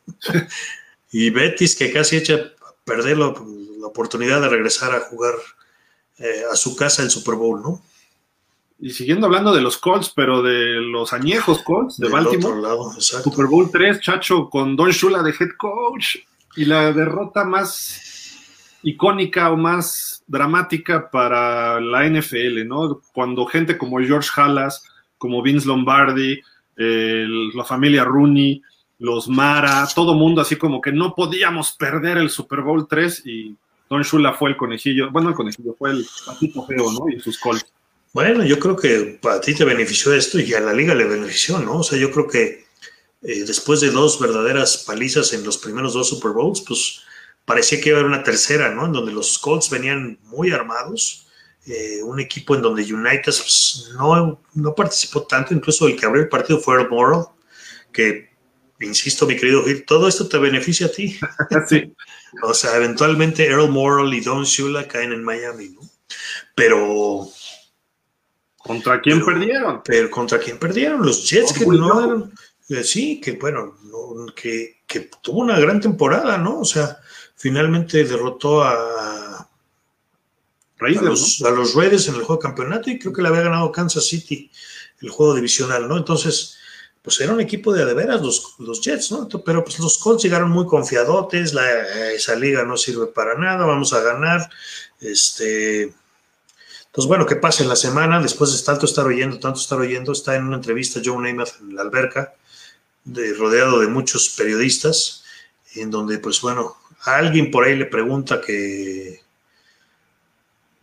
que qué piensa del juego y por ahí le gritan, van a, los Colts se van a destrozar, alguien le grita del otro lado, ¿no? Y entonces pues Neymar dice, un momento, un momento, un momento, no solo no nos van a destrozar, sino que garantizo que vamos a ganar el partido, ¿no? Y salieron a darlo todo, ¿no? O sea, creo que los Colts jugaron muy mal, tuvieron muchos errores. Eh, hay por ahí un pase de, de Moral, que es en la primera mitad o en la segunda mitad, donde está el, Jimmy Orr está solo, el receptor está en el poste completamente solo y tira el pase a la banda y se lo interceptan. Entonces, pues muchos errores por parte de los Colts, ¿no? Y pues Neymar hizo lo que tenía que hacer. Ahí anotó Matt Snell un touchdown de carrera de dos yardas, donde, eh, que ahí está, por cierto, en la foto, el número 41, que pues era un corredor muy grande, y él era el half, ¿no? El fullback era el 32 Booster, que, que, era un poquito más chico, pero, pero pues, pues bueno, los Colts, los Colts jugaron muy mal y los Jets pues hicieron lo que tenían que hacer, ¿no? Y este juego en verdad fue importante para la historia de la liga, cambió completamente la percepción que tenía la liga sobre la liga americana, ¿no? Entonces, ya estaban, obviamente ya estaba aprobada la, la, fusión de las ligas, pero pues siempre había el rollo de que pues, los mejores equipos estaban en la NFL, ¿no? Entonces, bueno, esta victoria de los Jets fue importante y desde luego fue confirmada el año siguiente por la victoria de los Chiefs sobre los, sobre los Vikings en el Super Bowl 4 en, en Nueva Orleans, ¿no? Entonces... Y los Jets después ya no hicieron nada. ¿no? Los Jets ya no hicieron nada. Cuando el año siguiente llegaron los Chiefs y luego, pues, el favor que le, que le hicieron... Uh, ganando ese juego, los Jets le hicieron un favor a los Delfines, ¿no? Entonces, porque empezó una pequeña dinastía ahí con los Delfines y, y con Cornell Morrill como, pues era el coreback sustituto, pero jugó mucho, los, porque Greasy se lastimaba mucho, entonces, pues también eso, eso ayudó a los, a los Delfines, ¿no? Entonces... Y en su estadio, el Super Bowl. Ahí estadio, pero, pero sí, los Jets acabaron en nada. Eh, realmente ya no hicieron, ya estando en la liga, en la National Football, en la NFL ya no hicieron nada, ¿no? Entonces, eh, pues eh, yo creo que, pues sí, dejó mucho que desear este equipo, pero tenemos que pensar que fue uno de los partidos más importantes de la, de la, de la historia de la liga, ¿no? Entonces, pues bueno, ese equipo también fue así como que un chispazo, ¿no? Sin duda. Y ha llegado a cuatro finales de conferencia los Jets después. Perdió con Miami en el 82, una con Parcells y dos con Body Ryan, con Mark Sánchez, perdón, este, con Rex Ryan. Rex Ryan. Y Mark Sánchez, ¿no? Ya más recientemente. Vamos al siguiente, los Seahawks que ganan el Super Bowl 48, ¿fue este? 48, sí. Desde la primera jugada viene un fumble de Peyton Manning en un mal centro, que es un safety la defensiva empezó a golpear a los receptorazos de los Broncos que habían roto todos los récords sabidos y por haber esa temporada con Manning, de Marius Thomas que se retiró la semana pasada, Welker, eh, Julius Thomas era el ala cerrada, eh, no Sean Moreno que era este corredor que fue el que salvó el touchdown y nada más lo dejó en safety. Y al año siguiente los Seahawks regresan al Super Bowl. Y dices, wow, va a ser un súper, súper Super Bowl, ¿no? Russell Wilson ya más maduro, los Seahawks contra Tom Brady y los Pats que regresaron al Super Bowl después de varios años. Y oh, surprise, Pete Carroll regala el Super Bowl, ¿no? Con ese, esa jugada que eligió mal, en lugar de correr con Marshawn Lynch, termina la intercepción de Malcolm Butler sobre Russell Wilson y un partido muy cerrado, quizá de los mejores Super Bowls en la historia. Eh, y le dan un, le regalan un título a Brady y a los Pats, ¿no? Eh, sin duda alguna a los Seahawks. Y desde entonces no han podido regresar al Super Bowl y han tenido varias oportunidades, ¿no? Han estado cerca, pero no, se han ido perdiendo la Legión del Boom, etcétera, y ahorita creo que está el equipo, no en reconstrucción, porque tienen bases sólidas, pero pues no es el equipo que tenían en esos 2013, 14, ¿no? Sí, completamente de acuerdo, esa, esa defensiva era eh, tremenda, ¿no? Legion of Boom, del que ya mencionaste, donde estaban Cam Chancellor y, Richard Sherman, ¿no? O sea, sí eran un, un, muy buen equipo defensivo y sí se veía que Seattle iba a ser el equipo de la década, ¿no? En la conferencia nacional, por lo menos. Y jóvenes todos. Y jóvenes, sí. Bueno, yo creo que eh, sí les afectó mucho el, el, el, rollo de haber perdido de esa manera con los Pats, ¿no? Eh, Marshawn Lynch pues, tuvo, eh, eh, decidió cambiar de aires y acabó jugando en los Raiders un, después de no jugar una temporada. Entonces, que bueno, al final de Marshawn Lynch yo creo que esa era su tirada siempre porque pues, era el equipo de casa, ¿no? Él siendo de Berkeley, que está pegado a Oakland, pues ahí está, ahí estaba el rollo. Pero pero sí, o sea, este equipo se veía completamente dominante. Eh, pues donde los 49ers, que tuvieron también una, un año bueno, llegaron al, juego campeonato contra ellos el año siguiente y no pudieron, ¿no? Y parecía que este equipo iba a ser muy dominante. Digo, te lo digo, pues Chancellor era un safety que estaba completamente fuera de, de todo, ¿no? O sea, parecía tackle defensivo jugando safety, ¿no? Con, con la velocidad de un corredor, ¿no? Entonces, no, no, no, sí, era un equipo bastante, bastante eh, bien armado. Creo que Carroll, eh, pues, eh, su especialidad es la defensiva, entonces armó una muy, muy buena defensiva, ¿no? Pero, pero el hecho de haber perdido al año siguiente, y además, es, digo, estuvieron finalmente cerca de ser bicampeones, ¿no? Entonces, pues eso habla de que, y de ahí se vino abajo el equipo, ¿no? Habla de que era un equipo bien armado, ¿no? O sea, y, y pues dominó la, división oeste de la Nacional pues por un ratito, ¿no? O sea, ahí sí no, no había quien le hiciera eh, pues la segunda, ¿no? Incluso los 49 bajaron mucho, los Rams y los Cardenales estaban muy atrás, ¿no? Pero, pero sí es de esos equipos que parecía que iba a estar un rato ahí, dice, híjole, ¿cómo le vamos a ganar a Seattle? ¿Quién sabe, no? No se veía por dónde. Dominaron mucho a Denver en ese Super Bowl y al año siguiente no pudieron con, con un equipo sorpresa de los Pats, ¿no? Que, que no lo esperábamos ahí. Sí, ¿no? Se esperaba a otros equipos, ¿no? Y de hecho, Seattle también estuvo, estuvo a punto de no llegar a ese Super Bowl, ¿no? Contra Green Bay. Pero bueno, en fin, vamos con el que sigue. Super Bowl 31. Los Packers le ganan a los Pats precisamente con los Pats de Bill Parcells. Belichick era asistente de head coach. Holmgren, Brett Favre, Desmond Howard, que terminó siendo el más valioso. Reggie White, no podemos hacerlo un lado. Mark Shmura, Antonio Freeman, eh, un equipazo que traían los Packers en esas épocas. Los asistentes de Mike Holmgren eran fenomenales también, que podemos mencionar varios, entre ellos creo que todavía estaba Andy Reid por ahí, estaba Mariucci. Mariucci creo que ya no estaba ahí, ¿o sí? No, ya no estaba. No, Mariucci estaba en San Francisco. Estaba en San Francisco, pero creo que Gruden sí seguía. Entonces, es, ese tipo de, staff que traían fue fenomenal y fue un buen Super Bowl, ¿eh? Andy Reid era el que estaba ahí. ¿Quién? Andy Reid. Andy Reid todavía seguía. Sí, él sí estaba ahí.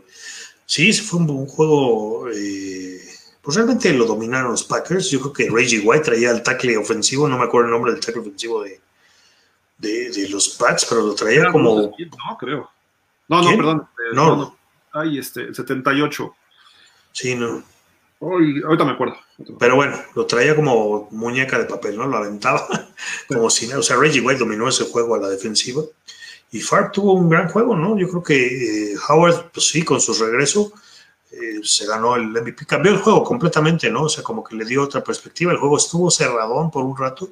Parcells no hizo mal trabajo luchando los Pats ese año, pero, pero sí, los, los Packers creo que lo hicieron bastante bien, ¿no? Entonces, al año siguiente, pues ya sabemos lo que pasó. Llegaron, ya hemos platicado varias veces de ese partido, el Super Bowl 32, que fue en San Diego donde llegaron muy, muy confiados, ¿no? O sea, pensaban que iban a pasar encima de los Broncos, un equipo de los Broncos que venía de ser wildcard y, y de, pues básicamente sacar el juego campeonato en Pittsburgh, ¿no? En, contra Cordell Stewart, que bueno, pues no pudo hacer la grande ahí. Y, y pues John Elway, eh, pues echando todo la, toda la carne al asador, ¿no? Para poder finalmente ganar un Super Bowl. Yo creo que Super Bowl 32 eh, fue desde luego exceso de confianza de los Packers, llegaron muy, muy sobrados. Creo que Eugene, Robinson llegó a las 5 de la mañana al hotel, después de meterse en problemas con la ley, o sea, en fin. Ah, pero ese fue después de Miami, en el otro. Ah, pues sí, ese es cierto, es cierto, eso fue con, Atlanta, ¿no? Entonces, bueno, este, pero bueno, en fin, iban muy confiados los Packers, ¿no? Y seguramente hizo lo mismo. Seguro, pero nadie se dio cuenta, ¿no? Entonces, no lo cacharon. Exactamente, entonces, bueno. Eh, pues es un poco lo que, lo que sucede con esos equipos que, creen que por presentarse al estadio ya van a ganar el juego, ¿no? Y, Denver jugó muy bien, ¿no? Terrell Davis tuvo el mejor partido de su carrera. Entonces, este, pues no se dio el bicampeonato, ¿no? Y de ahí se vinieron para abajo, ¿no? Farber, pues sí regresó a juegos de campeonato y eso, pero nunca pudo hacerla como, como en 1900. no. no, ya no, nunca pudo llegar a otro Super Bowl. Entonces yo creo que eso sí es, importante recalcarlo, ¿no? O sea, yo creo que eso es mucho culpa de Holmgren, que realmente pues, no preparó bien el juego o al equipo, ¿no? ¿Cómo es posible que se presenten así a un juego? Pero bueno. Quizá fue parte también de un jugador como este, Aaron Rodgers, perdón, como Brett Favre, que de alguna forma pues era así como que locochón, ¿no? Entonces a lo mejor él, él fue el que empezó a promover ese exceso de confianza a lo mejor en el equipo y y les pesó. Digo, es una interpretación, no, no digo que así haya sido, ¿no? Pero es muy factible que así haya ocurrido, ¿no? Claro. No, no que se haya ido de pachanga como Eugene Robinson, ni mucho menos, pero, pero ya se sentía campeón antes de jugar y, no jugó el Super Bowl 32, hay que señalarlo, pero... Exacto. No, y digo, tenía escuela, tenía escuela. ¿Quién, quién, era el, ¿quién era uno de los sustitutos en ese juego? ¿De quién? ¿De Brett? Ajá. ¿Habrá sido Peterson? No, McMahon no. McMahon estaba ahí en ese Super Bowl. Creo que sí. No me acuerdo, pero imagínate, ¿no? Pues no. El par de locochones, ¿no? Exacto. pero bueno, ahí están los Packers que no pudieron concretar ese bicampeonato Super Bowl 31 ganaron, 32 no pudieron, ¿no? Entonces, eh, lástima, porque era un buen equipo, ¿no? Y quizá Reggie White se merecía otro Super Bowl, pero en fin, Con el que sigue, Super Bowl 4 ganan los Chiefs, el que decías que le habían roto la rachita, bueno, no la rachita, que frenaron un poco a los Jets, y los Chiefs con Len Dawson, fundadores de la Liga Americana, Lamar Hunt, eh, ya habían llegado a un Super Bowl al primero contra los Packers, y se encuentran a los vikingos, el equipo que, que le dio la espalda a la Liga Americana en el 60 y que se, unió a la, a la NFL en el 61 y pues un Super Bowl interesante porque fue el último antes de la fusión de las ligas. Así es. Eh, y bueno, pues digo, recordemos, eh, el coreback de los vikingos era Joe Cap, ¿no? Joe Cap, que le pusieron una verdadera guamisa, por decirlo leve, de, la, línea defensiva de los Chiefs, ¿no? Cap, que, que, pues, tuvo una gran temporada ese año, ¿no? Incluso por ahí hay una imagen, le ganaron el juego de campeonato a los Browns. O sea que los Browns pudieron haber estado también en el Super Bowl, ¿no? Una de sus primeras oportunidades, ¿no? Sí, entonces, este, pues Cap pasa encima de un linebacker y lo lastima y es, tremendo, ¿no? O sea, Cap estaba más grande que el linebacker, pero, tuvo, un buen año llegaron a un Super Bowl donde también yo creo que los vikingos venían muy confiados de lo que habían hecho, eh, pues realmente eran favoritos. Y, pues mira lo que es el destino, ¿no? Finalmente este fue el primer juego de cuatro que iban a perder los, los Vikings, ¿no? Donde, bueno, aquí estaba Joe Cap y nosotros tres Frank Tarkenton. Entonces, pero pues, el juego fue completamente dominado, ¿no? Y por ahí, eh, si pueden ver la película de, de, la casa de NFL Films de media hora de este Super Bowl, está para morirse de risa. Hamstram es uno de los coaches más chistosos que yo he visto en mi vida. Tiene unas cosas muy simpáticas, ¿no? Entonces, vean la película, realmente se pelea ahí con un árbitro de una manera muy chistosa. Y entonces, este, era 65 Power Toss, que era una, una trampa donde corría Mike Garrett digamos, hacía engaño a la derecha y corría hacia la izquierda y anotó. Y la mandaron como la jugada. Entonces, está la, la, película desde que, desde que manda la jugada en el hall y luego pues le sale en el partido y, Stram está feliz, ¿no? Entonces, sí, ven, es, es, muy buena. Pero bueno, el equipo hasta ahí llegó, ¿no? Yo creo que el año siguiente, eh, pues vinieron los Colts que venían a, redimir su error del Super Bowl 3 eh, y luego, pues vino esa pequeña dinastía de los, de los, de los Dolphins, ¿no? Pero simpático porque todo el mundo decía que cuando se iban a fusionar las ligas, la, conferencia que iba a dominar iba a ser la conferencia nacional, porque la mayoría de los equipos de la NFL estaban de ese lado. ¿no? Los que se habían cambiado eran Pittsburgh, Cleveland y Baltimore. Entonces, pues no, se equivocaron y la conferencia eh, americana fue la que dominó en los 70, ¿no? Pero bueno, Baltimore no. no, con Baltimore tampoco. Baltimore también fue uno de esos equipos que ganó un Super Bowl. Y, de qué manera, además, ¿no? Es un Super Bowl muy errático, muy malo, calidad de juego muy malo, que le ganaron los Cowboys porque te aceptaron un pase al final y ganan con un gol de campo en la última jugada del partido, ¿no? Pero, ahí se dijo en su tiempo, Chacho, que ese Super Bowl estaba arreglado para que Colts ganara porque se había alzado la mano de irse a la conferencia americana. Bueno, puede ser, puede ser. Eso se dijo en su momento, ¿no? Claro, claro. De las teorías de conspiración ya saben, ¿no? Pero Así es. Pero vamos a creer que todo esto es legal, ¿no? O sea que, que nuestro lindo deporte no hacen cochinadas con el dinero. Esperemos que no. Oye, esto, Vamos, los Rams. San Luis Rams, el greatest show on turf ¿Cómo lo El espectáculo más grande sobre superficie artificial. Sobre el sobre AstroTurf, sí. Este, sí, un gran equipo. Ese año jugaron muy bien. Kurt Warner salió de la nada, que se había estado en la, la Liga Mundial y en, la, Liga Arena. Era el quarterback de los Iowa Barnstormers, ¿no? Y pues bueno, tuvo ahí su oportunidad. Pasó algunos años cubriendo a, sustituyendo a Brett Favre en, en Green Bay pero estaban Mark Brunel y, creo que Doc Peterson también. No sé quién más estaba ahí, pero no era el, era el último de los corebacks. Pero bueno, pues este año se le dio la oportunidad, lo llama Dick Vermeil para que sea sustituto de, de Trent Green, pero Trent Green se lastima en, el juego, en uno de los juegos de pretemporada. Lo, tronaron medio de mala leche, ¿no? Sí, sí estuvo fea esa lesión porque le pegaron arriba y abajo. Y la, la, rodilla salió muy fea. Pero bueno, pues ese, ese año este, pues tomó a la liga por sorpresa completamente, ¿no? Y los Rams se convirtieron, después de ser un equipo malísimo, en un gran equipo, ¿no? Y llegaron a ese Super Bowl en donde estuvieron a una yarda de perder, con una gran tacleada de Mike Jones al final. Bueno, de empatarlos. Pues iban a empatar, pero bueno, con eso ganaron el juego y, y se fueron arriba, ¿no? Y tú dices por ahí que hubo una pequeña interferencia de, de Isaac Bruce antes de esa jugada Así yo insisto, mi teoría de complot es eso. Dañaron a los titanes. Así es. Pero bueno, este equipo se veía que iba a despegar de, una manera espectacular, ¿no? Habían ganado eh, el, juego campeonato a los, a los Bucks de, Tony Dungy, ¿no? Precisamente. Oye, y, no, no, solo eso, ¿eh? Hubo un bloqueo por la espalda espantoso en esa touchdown de Isaac Bruce. Pero bueno. Tendría que verlo otra vez. O sea, eso es tema de otro asunto. y bueno, pues al año siguiente repiten, ¿no? O sea, se cambian completamente, o sea, siguen con el mismo sistema, pero cambian de uniforme, ¿no? Entonces, ese uniforme icónico que realmente es más amarillo que dorado, pues lo cambian a dorado, ¿no? Entonces, se enfrentan a un equipo que traía un coreback, eh, pues que no era el titular, ¿no? Los Pats, donde Tom Brady pues, empieza su historia exactamente en ese juego, ¿no? Y al final del partido los lleva, no sé, 40 yardas para poner en posición a Adam Vinatieri y ganan al final, ¿no? Y, realmente el Warner jugó mal ese juego, pero a pesar de eso, se fueron arriba, ¿no? Creo que. estuvieron abajo siempre. ¿Siempre estuvieron abajo? Sí, llegaron a estar 17-3. Pues entonces iban empatados. Y, le, le, anotan, pero hubo un, o sea, una devolución de 99 yardas, pero hay un castigo en contra de Willie McGuinness, un fumble de Kurt Warner en la yarda 1. Ah, sí.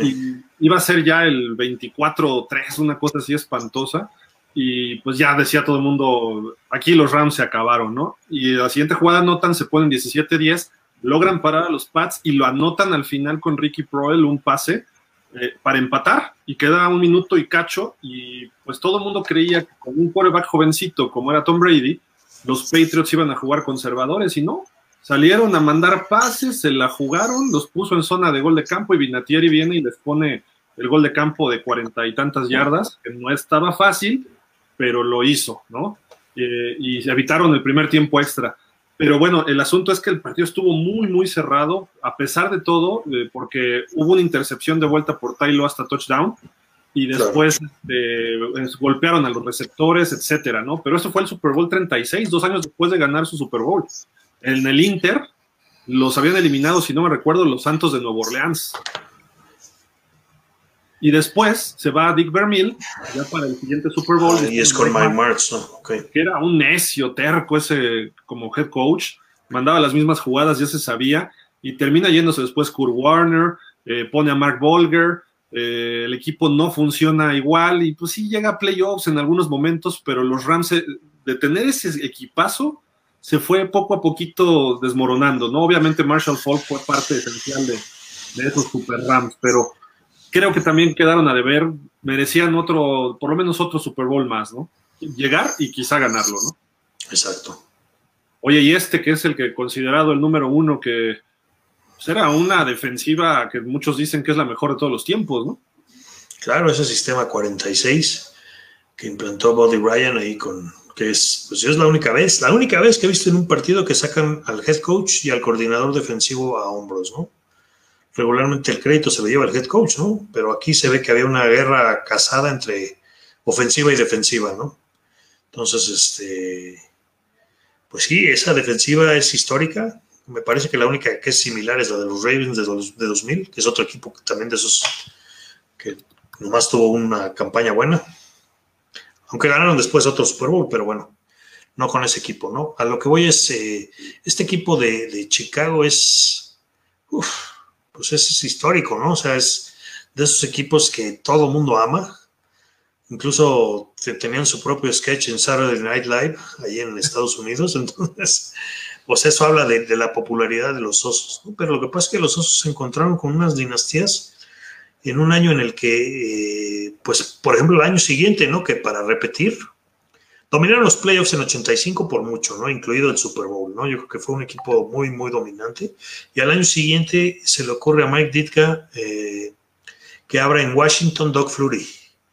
Y pues obviamente los osos pierden y, pues ese año quedan los gigantes como campeones, ¿no? Entonces, pues a lo mejor hubiera sido un mejor juego campeonato eh, Chicago Gigantes que lo que fue Washington gigantes, ¿no? Entonces. te, hago, una pregunta. ¿Tú crees? Bueno, yo, yo creo que Mike Ditka no era un buen coach. O sea, tuvo un buen equipo, etcétera. Pero, ¿tú crees que si hubiera estado un coach como Joe Gibbs, como. Vamos a ponerle a alguien que no ganó Super Bowls en los 80, Don Shula, o como Chuck Noll en sus últimos años con Chicago, ¿crees que hubieran ganado más Super Bowls? Pues mira, el, rollo con Chuck Noll y, a lo mejor un poco, no tanto con Shula, pero yo creo que Shula sí fue como que más adaptable, ¿no? Cuando llegó Marino se hizo un coach ofensivo y, vio cuáles eran sus fuerzas y cuáles eran sus habilidades. Pero, por ejemplo, Chuck que era un coach mucho más defensivo. Eso que dices de que Ditka no era buen coach, yo creo que eso, bueno, es, es, muy relativo, ¿no? Al final del día, un buen coach no tiene que saber tanto de fútbol, ¿no? O sea, especialmente el head coach tiene que ser, eh, pues, una especie de motivador, ¿no? Y, realmente te, te, te, enfocas mucho en los, en los coordinadores que tienes, ¿no? Y fue el caso con, con Buddy Ryan, ¿no? O sea, eh, pues Buddy Ryan armó una súper defensiva y eran, y eran como que el equipo era mucho más enfocado a la defensiva, ¿no? Eh, pues es difícil saber porque realmente, si estás hablando del resto de los equipos que ganaron Super Bowls en los 80s, todos tenían al menos un buen quarterback. Eh, o sea, por si quieres un año, ¿no? Como Doug Williams, que tuvo un buen año, Phil Sims, que tuvo un buen año. Pues desde luego Montana era uno de los mejores de todos los tiempos, ¿no? Entonces, eh, es difícil eh, comparar, ¿no? O sea, ¿quién, realmente Jim McMahon no fue quien llevó al equipo al Super Bowl, sino fue la defensiva, ¿no? O sea, la defensiva es histórica. Se perdió varios juegos McMahon y jugó Steve Fuller ahí varios Exactamente. No, creo que estaba Tom Sack también ya, entonces, y, ni siquiera Peyton fue un, o sea, Peyton, después de darle tanto al equipo, no fue un factor tan importante ni durante la temporada, ni por supuesto en el Super Bowl, ¿no? Entonces, yo creo que Peyton eh, pues salió un poco frustrado del juego porque pues cómo anota el refrigerador y yo no, ¿no? Que yo que le he dado tanto a este equipo, le hubiera encantado irse con un touchdown en su, Super Bowl, ¿no? Pero sí fue una época en la que realmente Chicago no tenía un coreback como para desarrollar más eh, su fútbol, ¿no? O sea, eran, dependían mucho de la defensiva, ¿no? Entonces, que era muy buena, tenían a Dent, tenían a Hampton, tenían a Michael, tenían este a Mike Singletary, Otis Wilson, Wilbur Marshall, eh, y eso era nomás, digo, los frontales siete, ¿no? Pero tenían ahí a Dave Durson y, Gary pues, Fensick. Gary, pues Gary Fensick, sí, en efecto. Entonces, pero pues eso era la base del equipo, básicamente, ¿no? La ofensiva, pues eran lo suficientemente cumplidores, hicieron pedazos a los Rams en el juego de campeonato, los hicieron pedazos. Pero al año siguiente, pues esa falta de ofensiva y esa falta de, de, pues de imaginación a la ofensiva, en donde pues McMahon era un coreback que entraba y salía y se lastimaba mucho, ¿no? Entonces era un problema, no podía darle la continuidad que necesitaba esa ofensiva. Al año siguiente fue cuando lo agarra uno de los Packers. Packers y lo azota, exactamente. Sí, fue ese año. Tim Harris era, creo.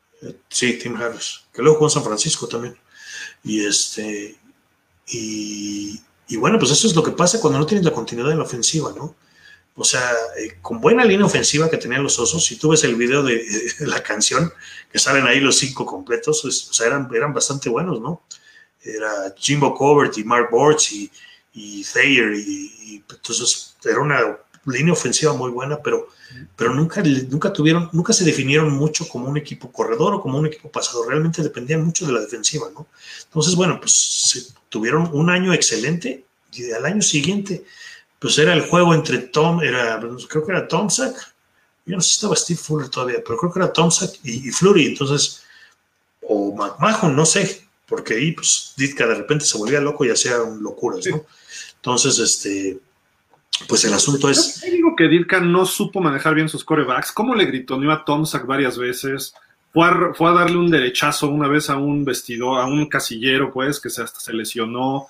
Luego este, se empezó a desesperar. Sí llegan a otra final de conferencia ¿eh? y pierden con los 49ers, que fue buena temporada de los Bears. Jugaron en casa. En casa, en casa, sí. Creo que ha sido el partido, a mi gusto, más completo de los Niners que le vi en esa época, ¿no? Porque no, Bill Watts, dice que ese es el juego más importante en la carrera de, o sea, de, de, lo que él estuvo en los 49ers este, ese fue el juego más, más importante, ¿no? Que estuvo. Yo creo eso, ¿eh?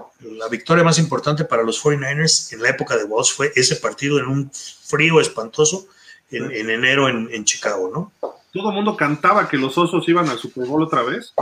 Y llega Montana y no les gana, sino los apale. Bueno, les gana fácil, pues 28-3, si no me recuerdo. Sí, no, y todo el mundo decía que Montana no puede tirar en ese clima y, finalmente, pues, le tira un pase a lo daban como viejito, ya muy lesionado, y ahí es donde Montana revive sus últimos años con San Francisco, ¿no? Exactamente. Y Chicago se queda ahí y después ya no hace nada. Los Osos termina yéndose Mike Ditka, Body Ryan ya se había ido, ya estaba haciendo despapalles en Filadelfia, que armó un buen equipo en Filadelfia, Body Ryan. Sí, Por eso que Ditka no fue el mejor coach. Luego hizo un desgarriate en Nuevo Orleans. Pues yo creo que le, fal- le faltó un buen coreback, ¿no? Yo creo que Chicago tenía muy buen equipo.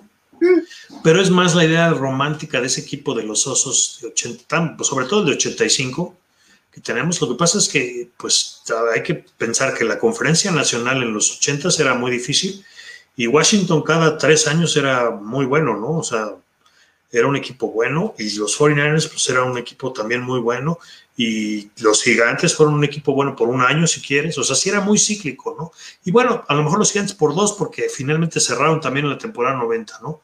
Cosa que Chicago no pudo hacer, ¿no? no, no Chicago sí fue un One Year Wonder. un ¿no? one, un, sí, un one hit wonder completamente, ¿no? Completamente.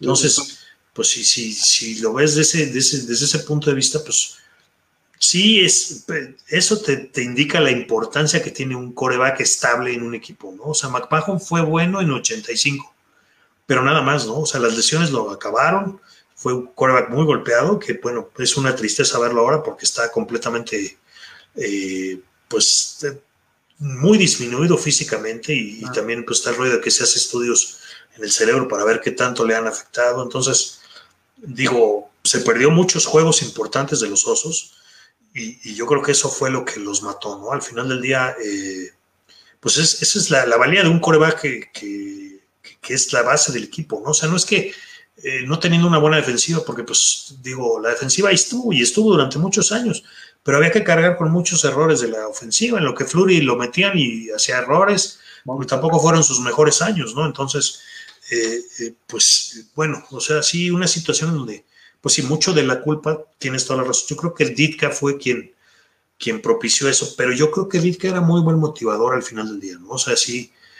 Era sí, una figura. Era una figura y era un jugador, y era, y, y era, un exjugador, ¿no? Entonces, pues, pues era respetado por, por sus propios jugadores, ¿no? Entonces, al final del día yo creo que Zitka eh, manejó bien al equipo, pero solamente un año, ¿no? Y, y, pues te digo, son factores, eso, eso, de las lesiones de McMahon, pues los terminó por hundir, ¿no? O sea, y tú lo veías y era una frustración.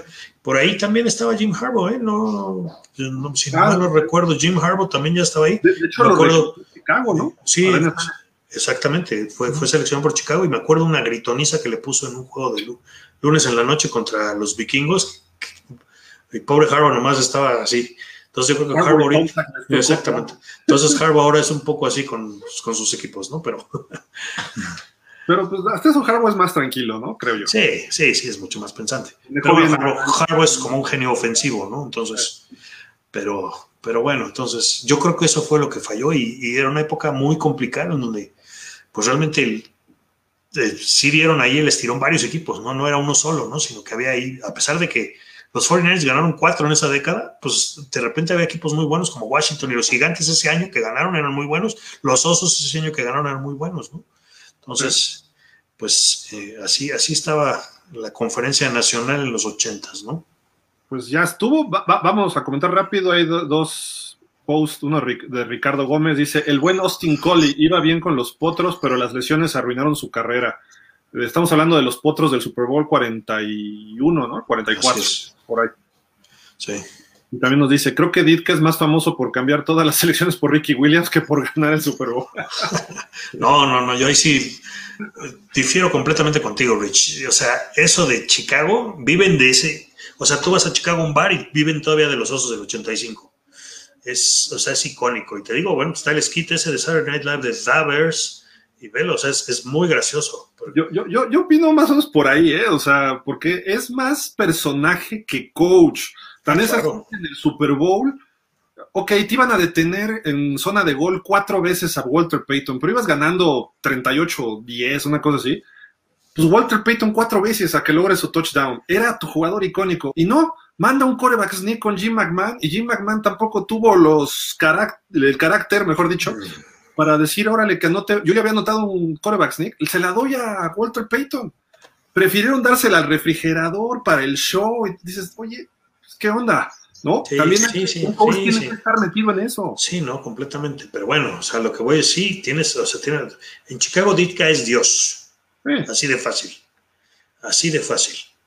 ¿Por qué? Pues ha sido el único que, les ha dado un campeonato de Super Bowl, ¿no? Está claro Halas, que también pues dicen que es Papa Halas, ¿no? Entonces, Papa Bear, Papa Bear Halas, ¿no? Entonces, o sea, ahí sí, pero es eso, se viven mucho de esa temporada todavía, ¿no? O sea, si, hubieran, si hubieran ganado los potros en, en, el 41, pues a lo mejor tendrían ahí otra cosa, ¿no? Pero como no ganaron, pues siguen siendo los, los osos del 85, ¿no? Si hubieran terminado perfectos en el 33, o si no hubieran perdido con Miami en el 85, estaríamos diciendo que tendría dos temporadas perfectas, pero no. Tenías que, sacarlo de, que sacarlo de Miami. Digo, si no me reviento, ¿no? Pero bueno. Exacto. ¿algo más ya para despedirnos? Nada más, mi querido Gil, estuvo muy divertido. muchas gracias. Muy bueno. Pues pues muchas gracias a nuestro, a nuestro auditorio que nos sigue, ¿no? No dejen de vernos ahí en Rocksports.net, en rocksportsradio.net, ahí en, la dirección de Twitter, pues estamos ahí, eh, pueden ver la programación de la estación. No, se lo pierdan, ¿no? Ahí tenemos cosas diferentes, no es puro fútbol, sino lo combinamos un poco con rock, ¿no? Entonces, pues, síganos, por favor. Y ya está la videocolumna o el podcast de los 49ers, y está en YouTube, si quieren irlo a ver, lo vamos a compartir en otras redes más al rato y este, en Instagram, Twitter y, Facebook para que vean de los 49ers, que hay mucha información también de los Niners esta semana. Y en un ratitito, ya en unos minutos, no se pierdan en YouTube, díganos porque viene solo Vikings eh, con Rubén Mosqueira ahorita que nos despidamos. Pero bueno, Chacho, muchísimas gracias, nos estamos viendo, buena semana. Sí, muchas gracias, buena semana a todos y nos vemos aquí el siguiente lunes. Gracias a todos ustedes que como siempre nos siguen un ratito durante todo el programa, eh, que, escriben y que colaboran con nosotros y nos sacan más plática y nos hacen investigar más. Se los agradecemos muchísimo. Pásenla bien, buena semana. Váyanse a YouTube ahorita porque viene solo Vikings con Rubén. Pásenla bien. Bye.